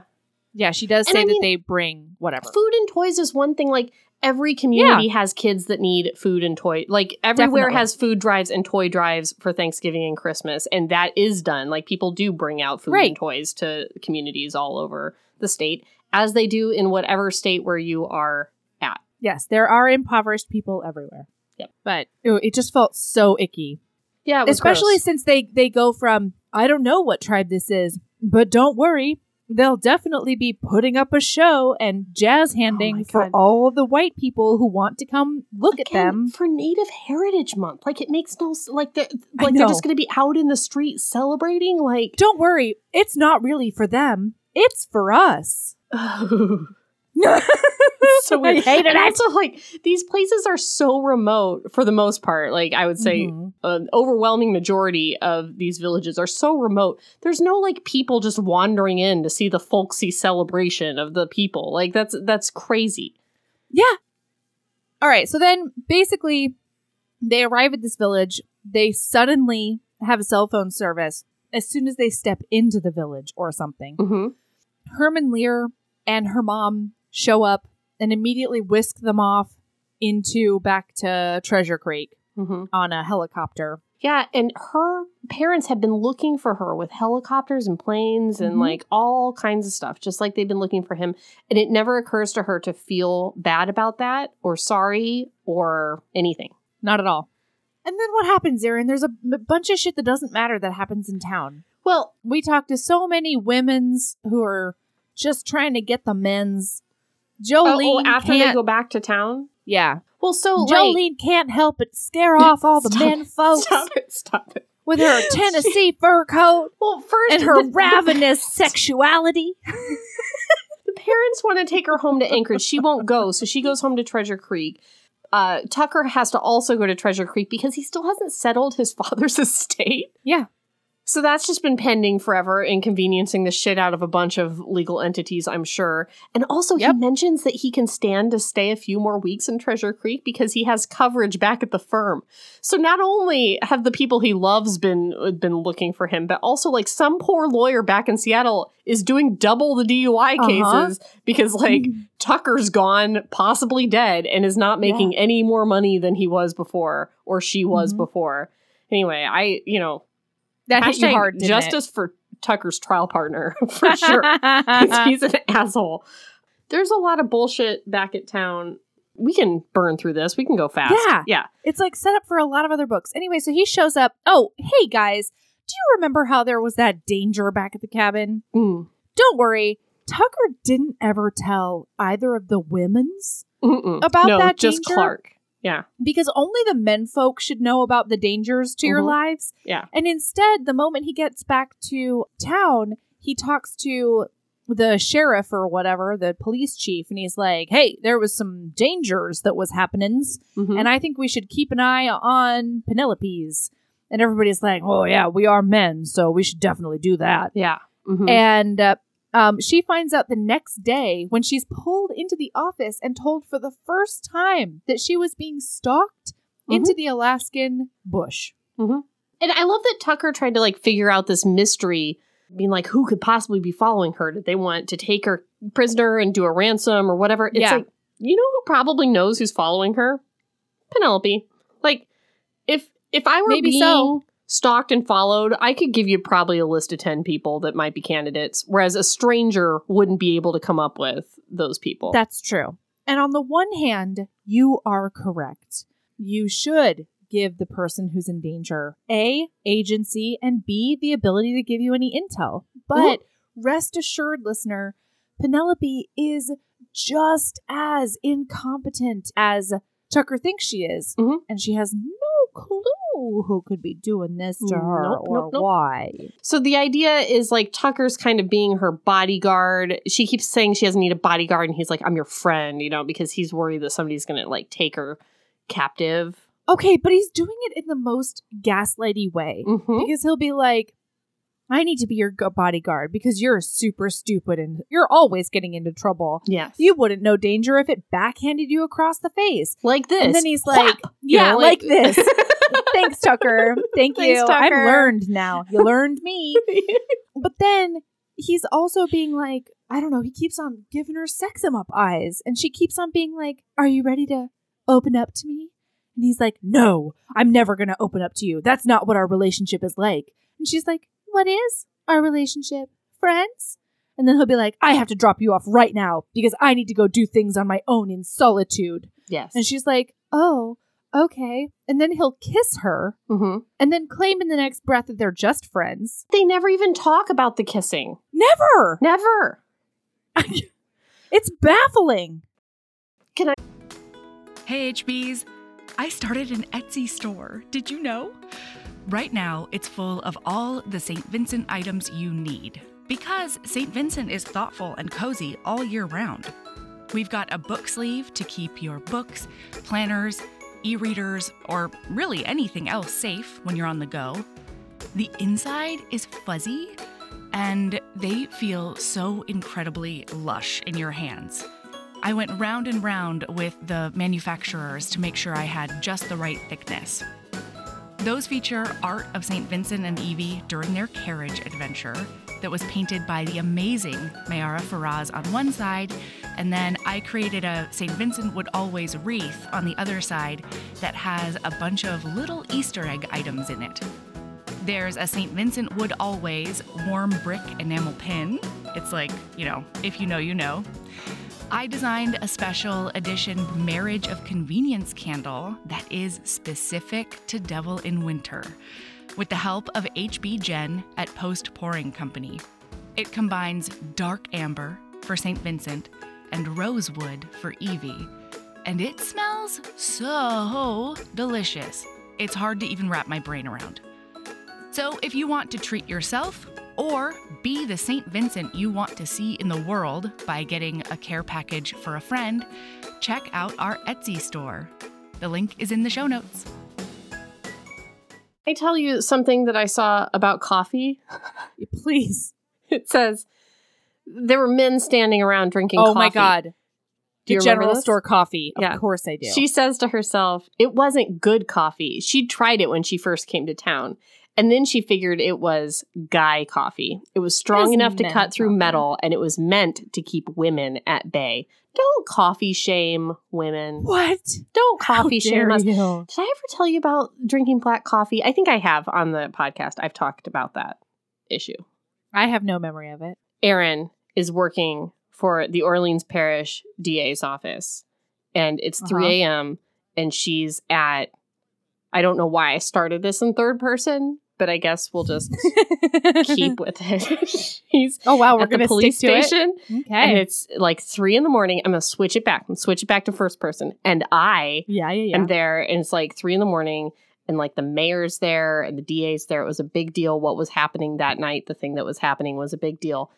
And I got some coffee and put cream in it. And somebody who was a very high up person, who I will not name, but I did name a couple of high up people just moments before, somebody who was also a person that was a big deal, said to me, to my face, if you want to be a DA in New Orleans, don't put cream in your coffee because you're already a woman. People are going to think it's a weakness.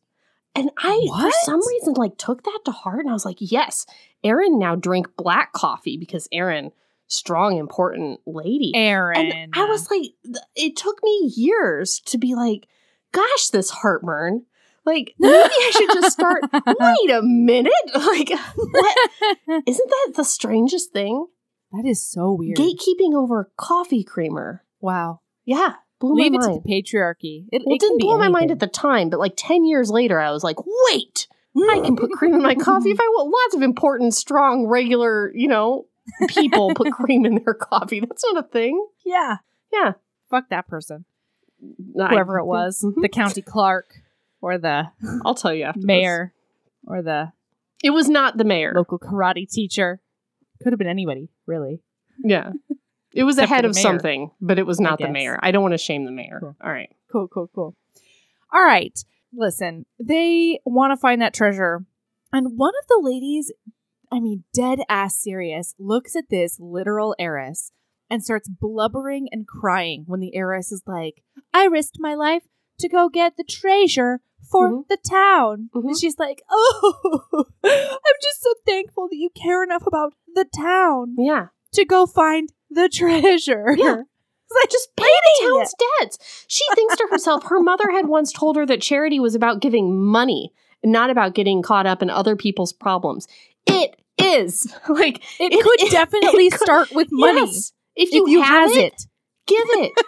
It isn't about going to, because you know what? Needing to go there and actually fix something with your hands and be amongst the people and do the schmur schmur, that is about you, Penelope. Yep. That is not about, about, your town. hero complex. What the town needs is fucking money. They don't need the Mm-hmm. treasure. They don't need you to go there and sing Amazing Grace and blah, blah, Nope. blah. What they actually need is your money to bail them out of a financial crisis. And it doesn't even occur to her to do that. or a little bit of development that your family's huge tourism things could do. Mm-hmm. Ugh. And she actually turns her brother away, Mhm. saying that a resort on the on the place would quote unquote ruin Treasure Creek Yeah. Because it would ruin her idyllic notion of what Treasure Creek is and Mhm. should be. And small So towns gross. are not idyllic like this. I mean, there are lots of places that are small and beautiful and wonderful, but they have the same shitty problems that you have in your big city. The small Mhm. town also has drug problems and domestic violence Mm-hmm. problems and you know what whatever problems because people have problems. Yep. Just because the town is small and in a beautiful location doesn't mean it's whatever. I don't know. I just ugh, I hate it. I do too. I want to right, read a romance so- series about a shitty small town. That's what I want. Oh.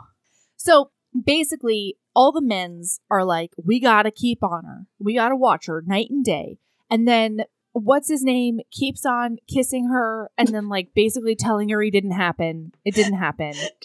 Do you, remember the time where he clamped a hand over her mouth in broad daylight in the middle of Oh. nowhere? And is oh like, my god, yes. Penelope, don't scream. It's just me, Tucker. I wanted to walk you over to the church. It's like, why are you clamping your hand on her? Like, Why are you what- why? the living daylights out of her for no reason? Right? Is it because you're trying to terrorize her into accepting your bodyguarding? You asshole? It's Okay. super weird. so basically then at the end it comes true it does happen Yeah. she gets done kidnapped Uh-huh. and she breaks her grandmother's pearls and leaves them skittered all over the Smart. all over the sidewalks very smart What what isn't smart is that she drops her cell phone. Don't drop your Yeah. cell phone. stop dropping your cell phone Even if you don't have service, they might be able to find you with your cell phone. anyway and then she keeps on fraying off pieces of yarn from her Mhm. scarf or something also smart she's leaving the breadcrumbs so she gets kidnapped by two dudes in like the afternoon on a thursday and then friday morning they talk to tucker she and tucker have had this big fight and tucker's like i'm packing up and going back to seattle's And she's like, Fine, I never want to see you again because I bought a house in two days' time and I'm living here now. But then they come over and they're like, Tucker, have you seen Penelope's? And he's like, I haven't seen hide nor hair of Penelope's.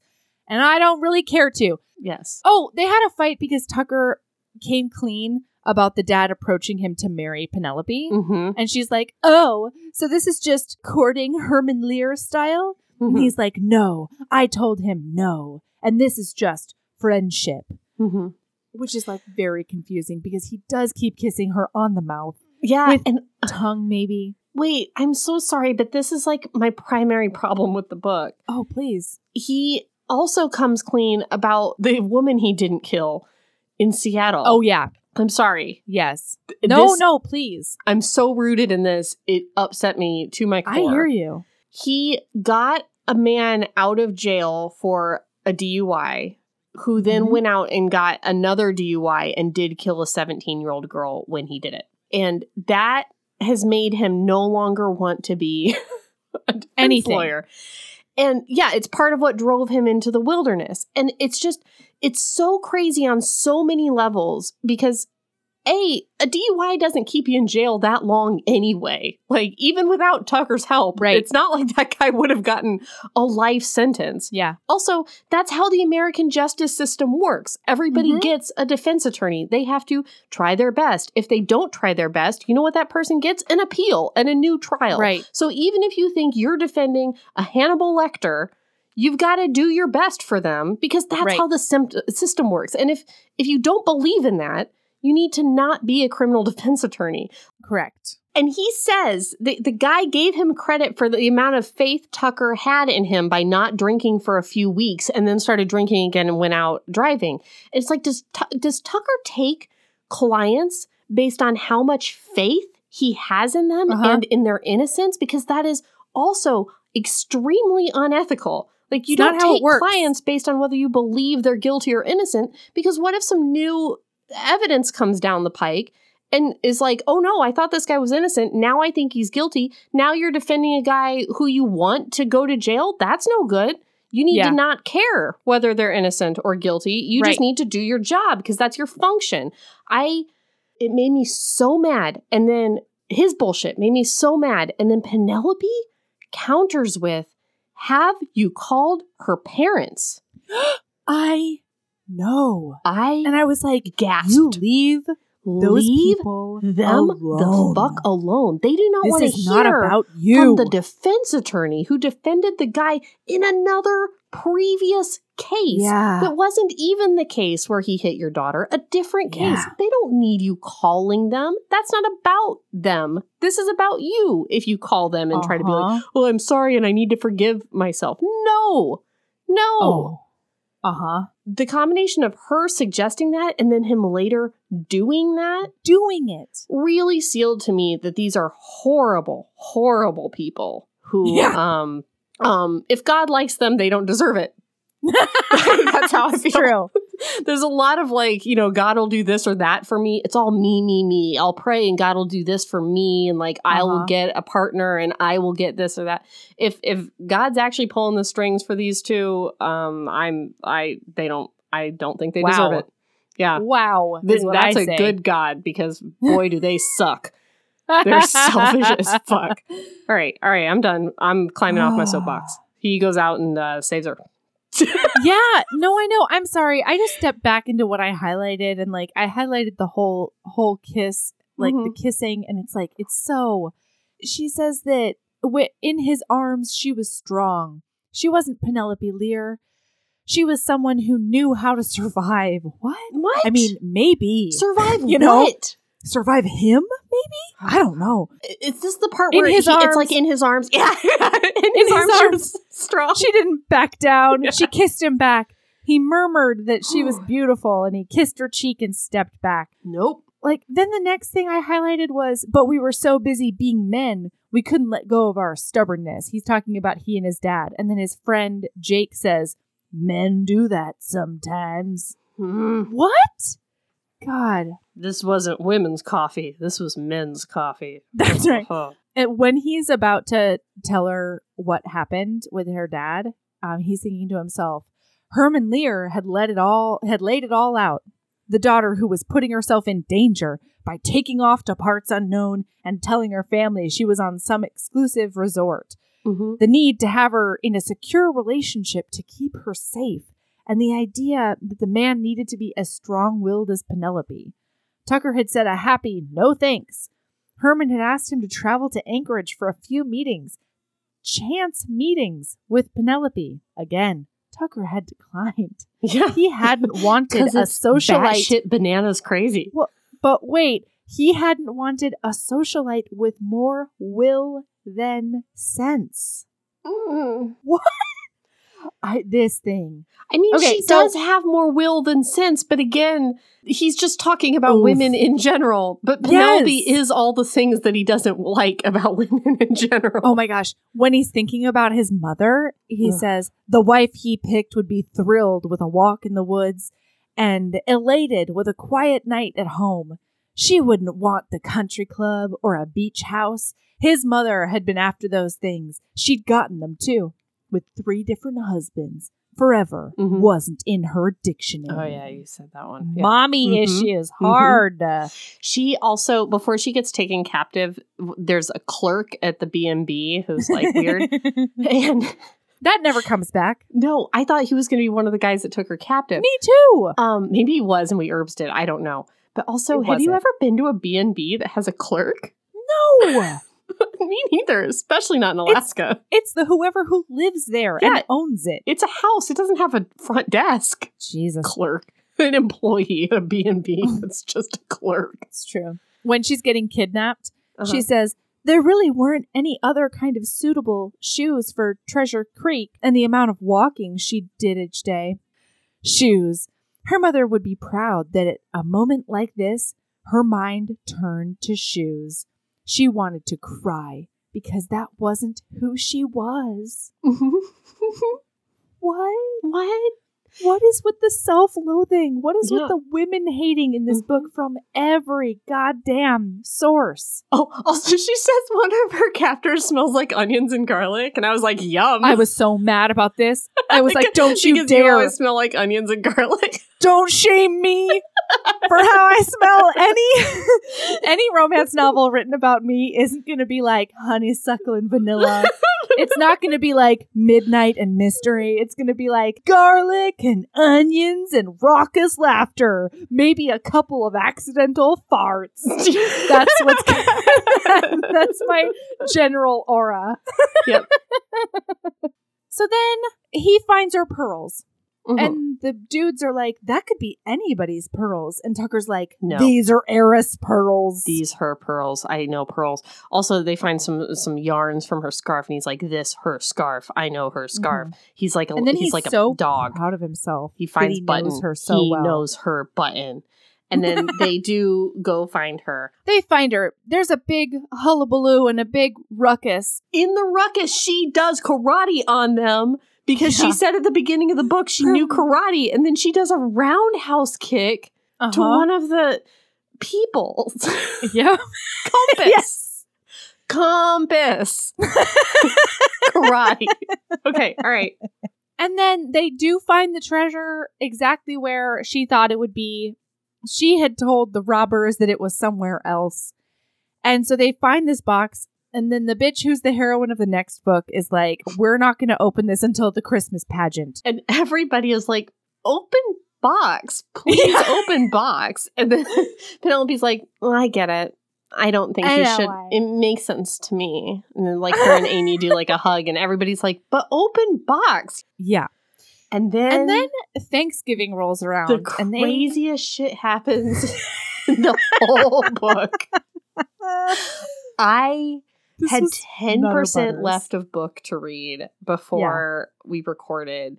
And I just read this and I was I thought this was just gonna wind down regular. and boy did it not wind down regular.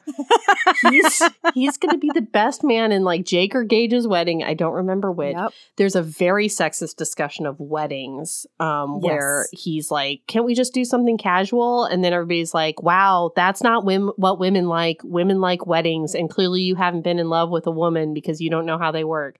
But then he is getting pinned up for his tuxedo or whatever Uh-huh. for being best man in wedding. And he looks mm-hmm. he looks over he looks over and sees a veil and he is struck by a vision of Penelope wearing veil. And he Yes. says to store shop owner, where did that veil come from? Which is crazy because it's a veil shop. Like it's a She's wedding like the lace store. store. Yeah, she's like somebody bought it and then they didn't want it anymore, so then they brought Actually, it back. She was talking about Penelope because Penelope and Daphne, or whatever her Ducati, whatever her name is, he walked past the sidewalk and he saw both of them trying on wedding shit, even though neither of them had any partners in mind.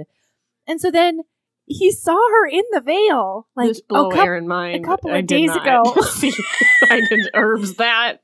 And then the lady in the shop said the person tried it on, but then she changed her mind. And he said, About the veil? And she goes, No, about the groom. So Ah. So apparently, all the time she was not talking to him about his gaslighting kisses, she Uh-huh. was planning their wedding. but she doesn't like him. She says it over and over. She doesn't like him. She Why wants did- to marry him. If wait, if Penelope liked if, if Penelope liked Tucker in romance novel, why Yeah. didn't she tell Reader?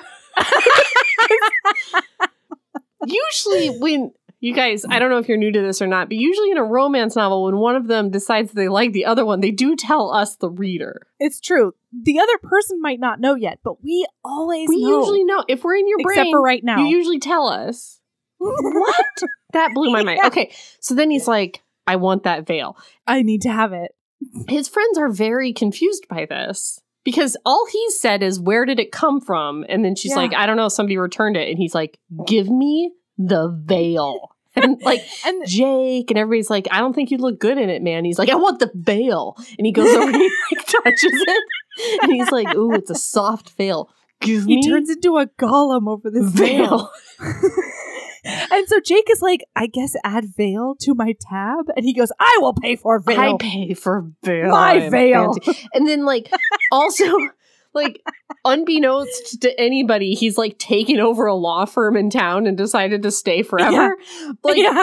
and when I say unbeknownst to anybody, like again, justice for Tucker's trial partner in Seattle doing double work. Still unsure of whether he's dead. Yeah, send And in he- your notice, Tucker. He's also bought an entire law firm, assumedly without an Alaska law license. And he's just gonna just go.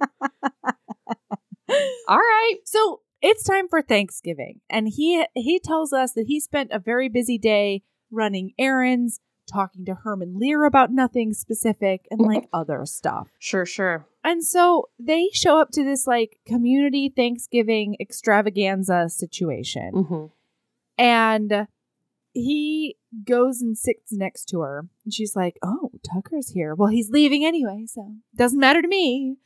And then he's like, "Can we talk after this?" And like nobody looks surprised in her family that he's sitting with them, and it's a very weird. It's a big weird. hmm And then she starts thinking about how much she's going to miss him hmm and like spontaneously bursts into noisy sobs at the table in front of everyone. It's so weird. and so he takes her by the hand and then he does lead her past that specialty Christmas shop Yeah. that this tiny, tiny city can somehow support. Even though, let's review, she bought jeans at the general store. Yeah. I mean, okay, I grew up in a town of like 30,000 people. Yeah. We don't have specialty Christmas shop. We don't have wedding No. shop No. for tuxedos. No. And also, this town has street lights, which I thought was strange. So weird. Yeah. Yes. It's a big city. It is. I don't understand what this. Oh, also, they hiked to. They like figured out she was lost in the morning, Mhm. and then like mid morning, Yeah. they had been at the treasure with this quote unquote cabin that one of them had read about in history journals. History journals. It's cabin. a walk. It's a casual stroll Yeah. away from town, and nobody has come across Cabin. this cabin that requires the documentation of history journals. anyway, I'm so sorry. So they just passed the Christmas store, Yeah. which is jolly and bright, and he says, "Reminds me of Parson Brown." And she's like, "Yeah." I remember how much you hated my fucking singing, Yeah. you absolute And he dickweed. starts singing it like an absolute crazy person. He starts being a like, maniac. "No matter we can shmurv a snowman," and like I just, it's so weird. And then she's like, "And we can name him Parson Brown. Tee hee, that's our thing." And he goes, first she says, "Tucker, slow down," and he's like, "I can't." He laughed. I'm so excited. Um, Just the joy of the future is leaking out of all my and pores. then he says, "He'll say, are you married?" We'll say, "No, man." he stopped, and Penelope stopped next to him, her breath freezing in her lungs. The park twinkled with snow and Christmas lights. In the middle of it all was a snowman. He wore a top hat and a red scarf. carrot in his face. He wore a top hat and a red scarf, and a Bible was on a little stand in front of him. Tucker? he pulled her close. I found. I found. I found Parson Brown. He said, I see. She said, but she didn't. because it's bananas bonkers. But she tears, tears were rolling down her cheeks, warm on her cold flesh. She tried to brush them away, but more fell. Tucker leaned in and kissed them away. Ugh, tear kissing. Hard limit. it. Don't kiss my tears. His lips brushed hers and then settled, kissing her, blah, until it didn't matter that it was November in Alaska and the snow was falling.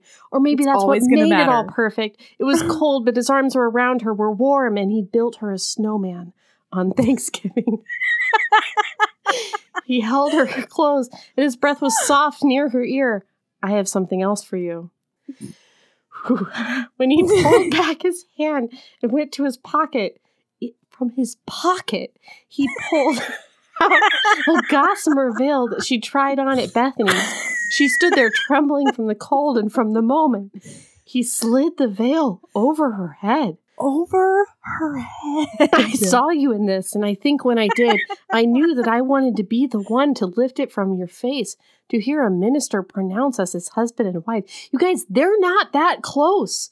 They're, They're- like kind of They've friends. known each other for nine days. Nine days. They're kind of friends, maximum. and they're kind of uncomfortable with being friends, and they've kissed twice and then never talked about it. He No, lifted the the, only veil carefully. No, no, no. He lifted the veil carefully and moved it back, and then cupped her cheeks in his gloved hands. Penelope Lear, I asked your father today if he would allow me the honor of marrying his daughter. What did he say? Which also, like, throw that custom out the fucking window. Sorry. Go ahead. Yeah, mm, fair enough. What did he say? he said you're a grown woman and it's up to you, but he'd be proud to call me son. oh, Oh? I mean, yes. And then she wrapped her arms around him and he held her close. Yes, I want to be your wife. Please marry me. Please Please Marry marry me. me. even while she's getting proposed to. And She's he the her thirstiest ring. bitch. And he says, My grandmother wore this ring for 60 years. And she says, I want to wear it for 70. You don't know this man. You don't know if his misogyny extends to the bedroom. He's never gonna go down on you because you have gross lady Oh, parts. Melody, they don't have parts. They're smooth as Barbies down there. They're just a couple of Ken dolls knocking against each other.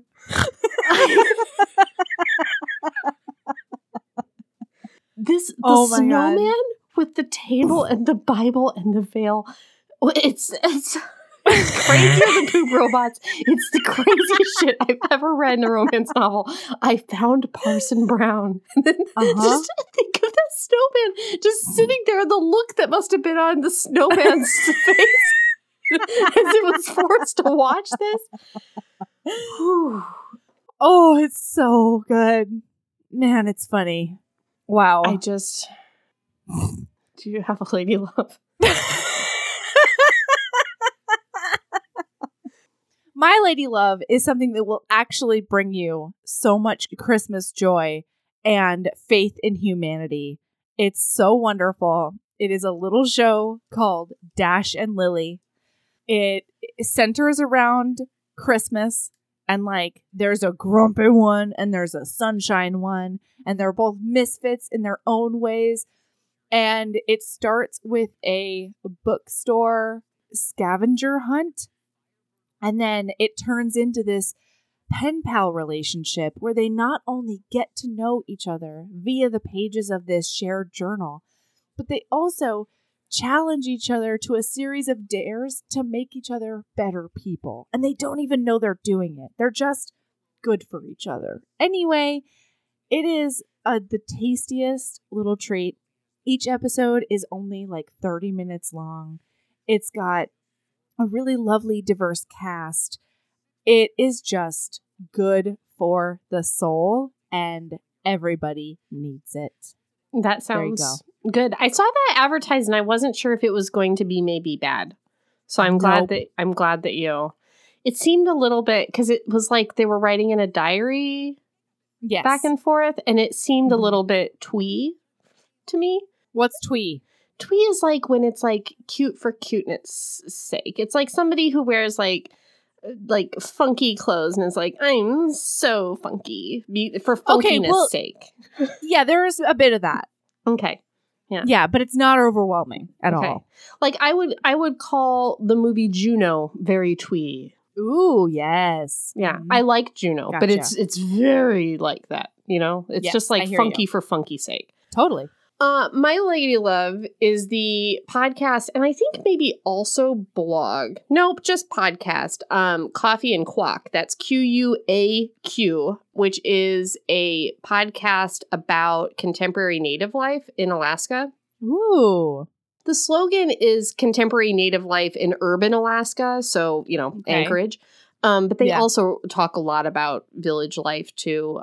It's just a good listen if you're at all interested in that culture or what it looks like right now in Alaska. Oh, that's really awesome. and I feel like there's just there's just a lot of uh, weird stereotypes and misconceptions about what it's Yeah. like to be a modern Native American or Native Alaskan, as we saw in this book. So I just want to put it out there. Mhm. I've listened to a bunch of episodes, and they're all really interesting and um, usually illuminating about you know various issues and things. That's really cool. Yeah. Yay. All right, rock on. Well, you can find us all the places. You know where you can find us. Follow us on social media because we do fun shit, and you find about th- find out about things early sometimes. And we've got our Patreon, which is super super fun. That is patreon.com forward slash heaving bosoms podcast. We're going to be uploading another very special, Very special Thanksgiving book. yes, We did a vote on our Facebook group about which ridiculous, um, inspiring Thanksgiving book we should do for Thanksgiving, and this Yeah. one actually got the most votes. Thanksgiving Groom did not, but DUI lawyer who like fled to the country after winning a case was just too much for me, and I wanted to do it. Yeah, I read the first chapter of Thanksgiving triplets or whatever it is, and it's it's super super similar, at least in premise and tone, to Mhm. Thanksgiving by Janet Evanovich. So Good, you know, good. oh yeah, it's gonna be a raucous good time. But there's a lot of other stuff on the Patreon too. A lot of Tinglers, a Yeah. Tingler, original Tingler from Melody. There's an episode we did about figure skating. There's a bu- there's an episode we did Mhm. about speech. There's an episode we did about Chris Pine's penis. There's one we did about Yeah. Chris Evans sweater.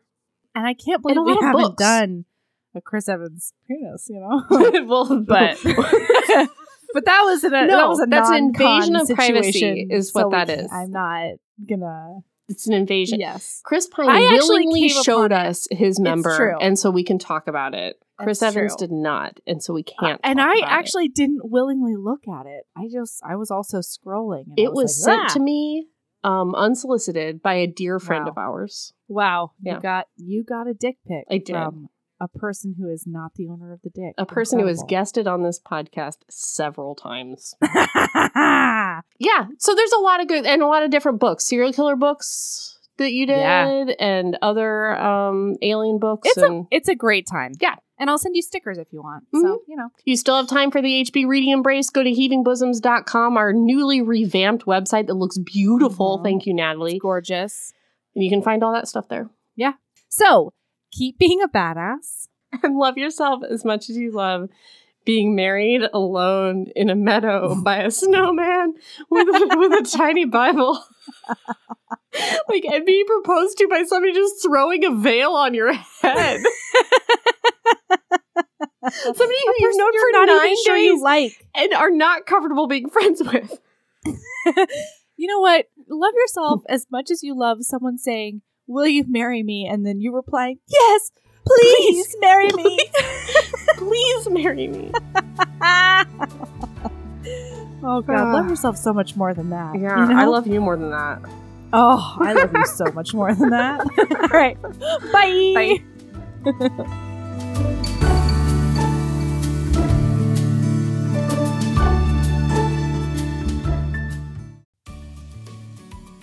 Hey, you. Yes, listener, you. Are you loving the show? If so, please leave a rating and review in your podcast app. The 90 seconds you take to say something nice not only helps new people find the show, but it makes me super smile over at HBHQ. Also, I've had a few people ask, and the answer is yes. We are still doing the five star bribe. If you leave us a review with five stars, then we'll do whatever book you want. We're real, real deep into the list though, so it might be a while. Ah! Lilas! Okay, back to the show.